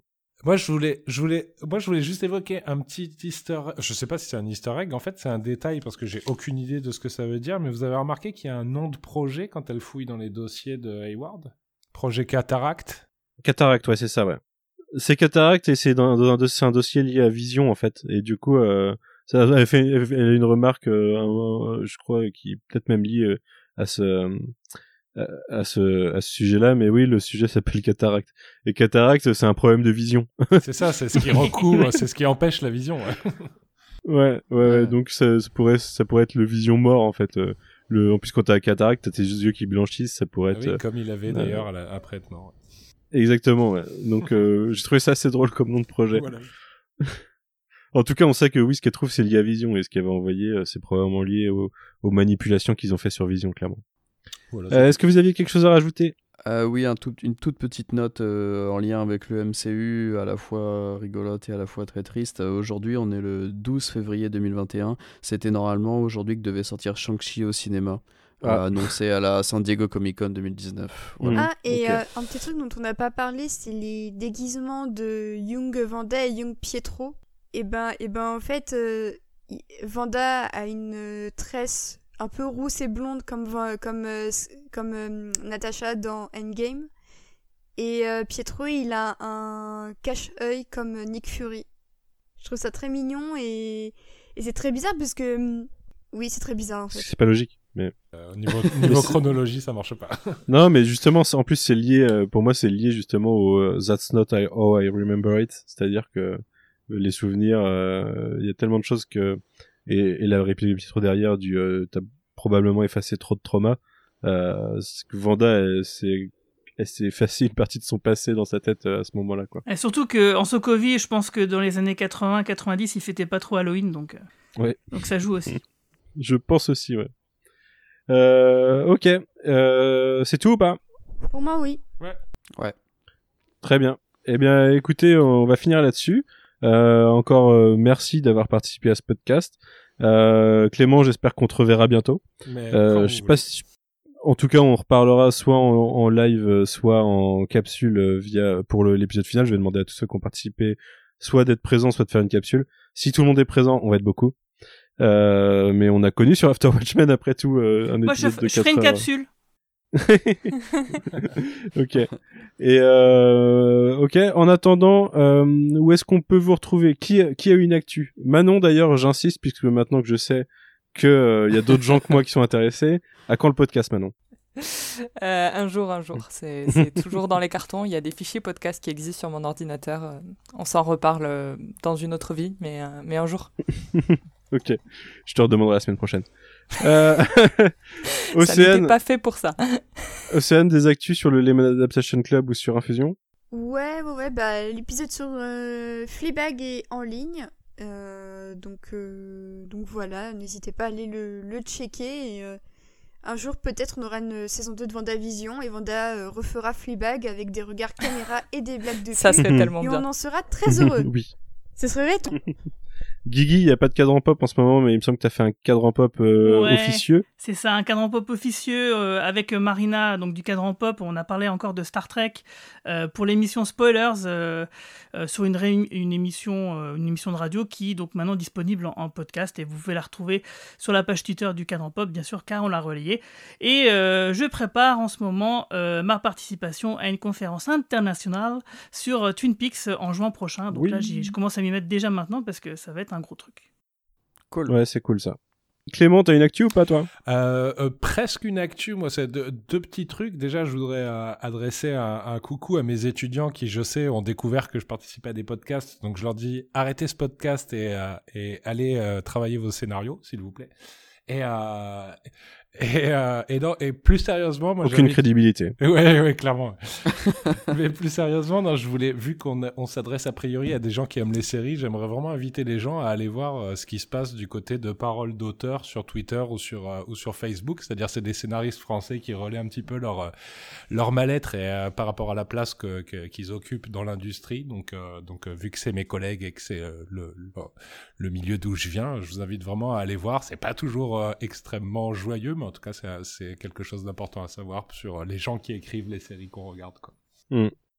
Quentin, t'as quelque chose ou pas? Euh, Non, non, merci. ok, très bien. Euh, bah, quant à moi, euh, j'ai déjà dû en parler la semaine dernière, mais on a lancé Site Alpha, podcast sur Stargate, il y a une semaine. au moment où vous écouterez ce podcast, dans une semaine, vous en aurez un autre sur le pilote de SG1. Euh, Tales from the Sewer, on a sorti un épisode sur la pire série de l'histoire, euh, même pire euh, pire chose audiovisuelle de l'histoire de, le, de tout l'audiovisuel, euh, qui s'appelle Next Mutation. Euh, salut Alfro, il y a Alfro qui, qui est en background pour ceux qui connaissent Alfro. Salut Alfro. il se réchauffe. ils te disent bonjour Alfro. Et euh, du coup, oui, donc un épisode sur Next Mutation euh, qui a quitté Netflix récemment. Comme ça, on a fait l'épisode juste après, histoire que vous ayez pas la tentation d'aller vous infliger ça. Mais euh, le podcast est assez drôle quand même, hein, si vous voulez. Euh, c'est, on, s'est bien marré à le tourner. C'est probablement l'épisode sur lequel on s'est plus marré au tournage euh, du, du, fait de la catastrophe de la série. sinon, je dois apparaître dans Retour vers le Turfu pour ceux qui connaissent. je vous invite à écouter ce podcast et en l'occurrence, je suis apparu dans le dernier du coup sur Paddington et dans le prochain sur la famille Adams. voilà, c'est à peu près tout. C'est déjà pas mal. Et le cadran pop, bah on en parlait euh, tout à l'heure, toujours en pause pour l'instant, mais c'est pas impossible qu'on revienne. Euh, je sais pas ce que t'en penses, Guigui, mais pour parler, euh, pour parler d'un sujet voilà qui est pas lié à une actualité forcément à un moment donné prochainement. C'est prévu. C'est prévu. Et ben voilà. Euh, écoutez encore merci du coup pour votre participation à ce podcast. On se retrouve en partie la semaine prochaine ou au pire dans trois semaines pour les autres. en attendant, bonne semaine et à bientôt. Salut. Salut. Salut tout le monde. Salut. Bye bye.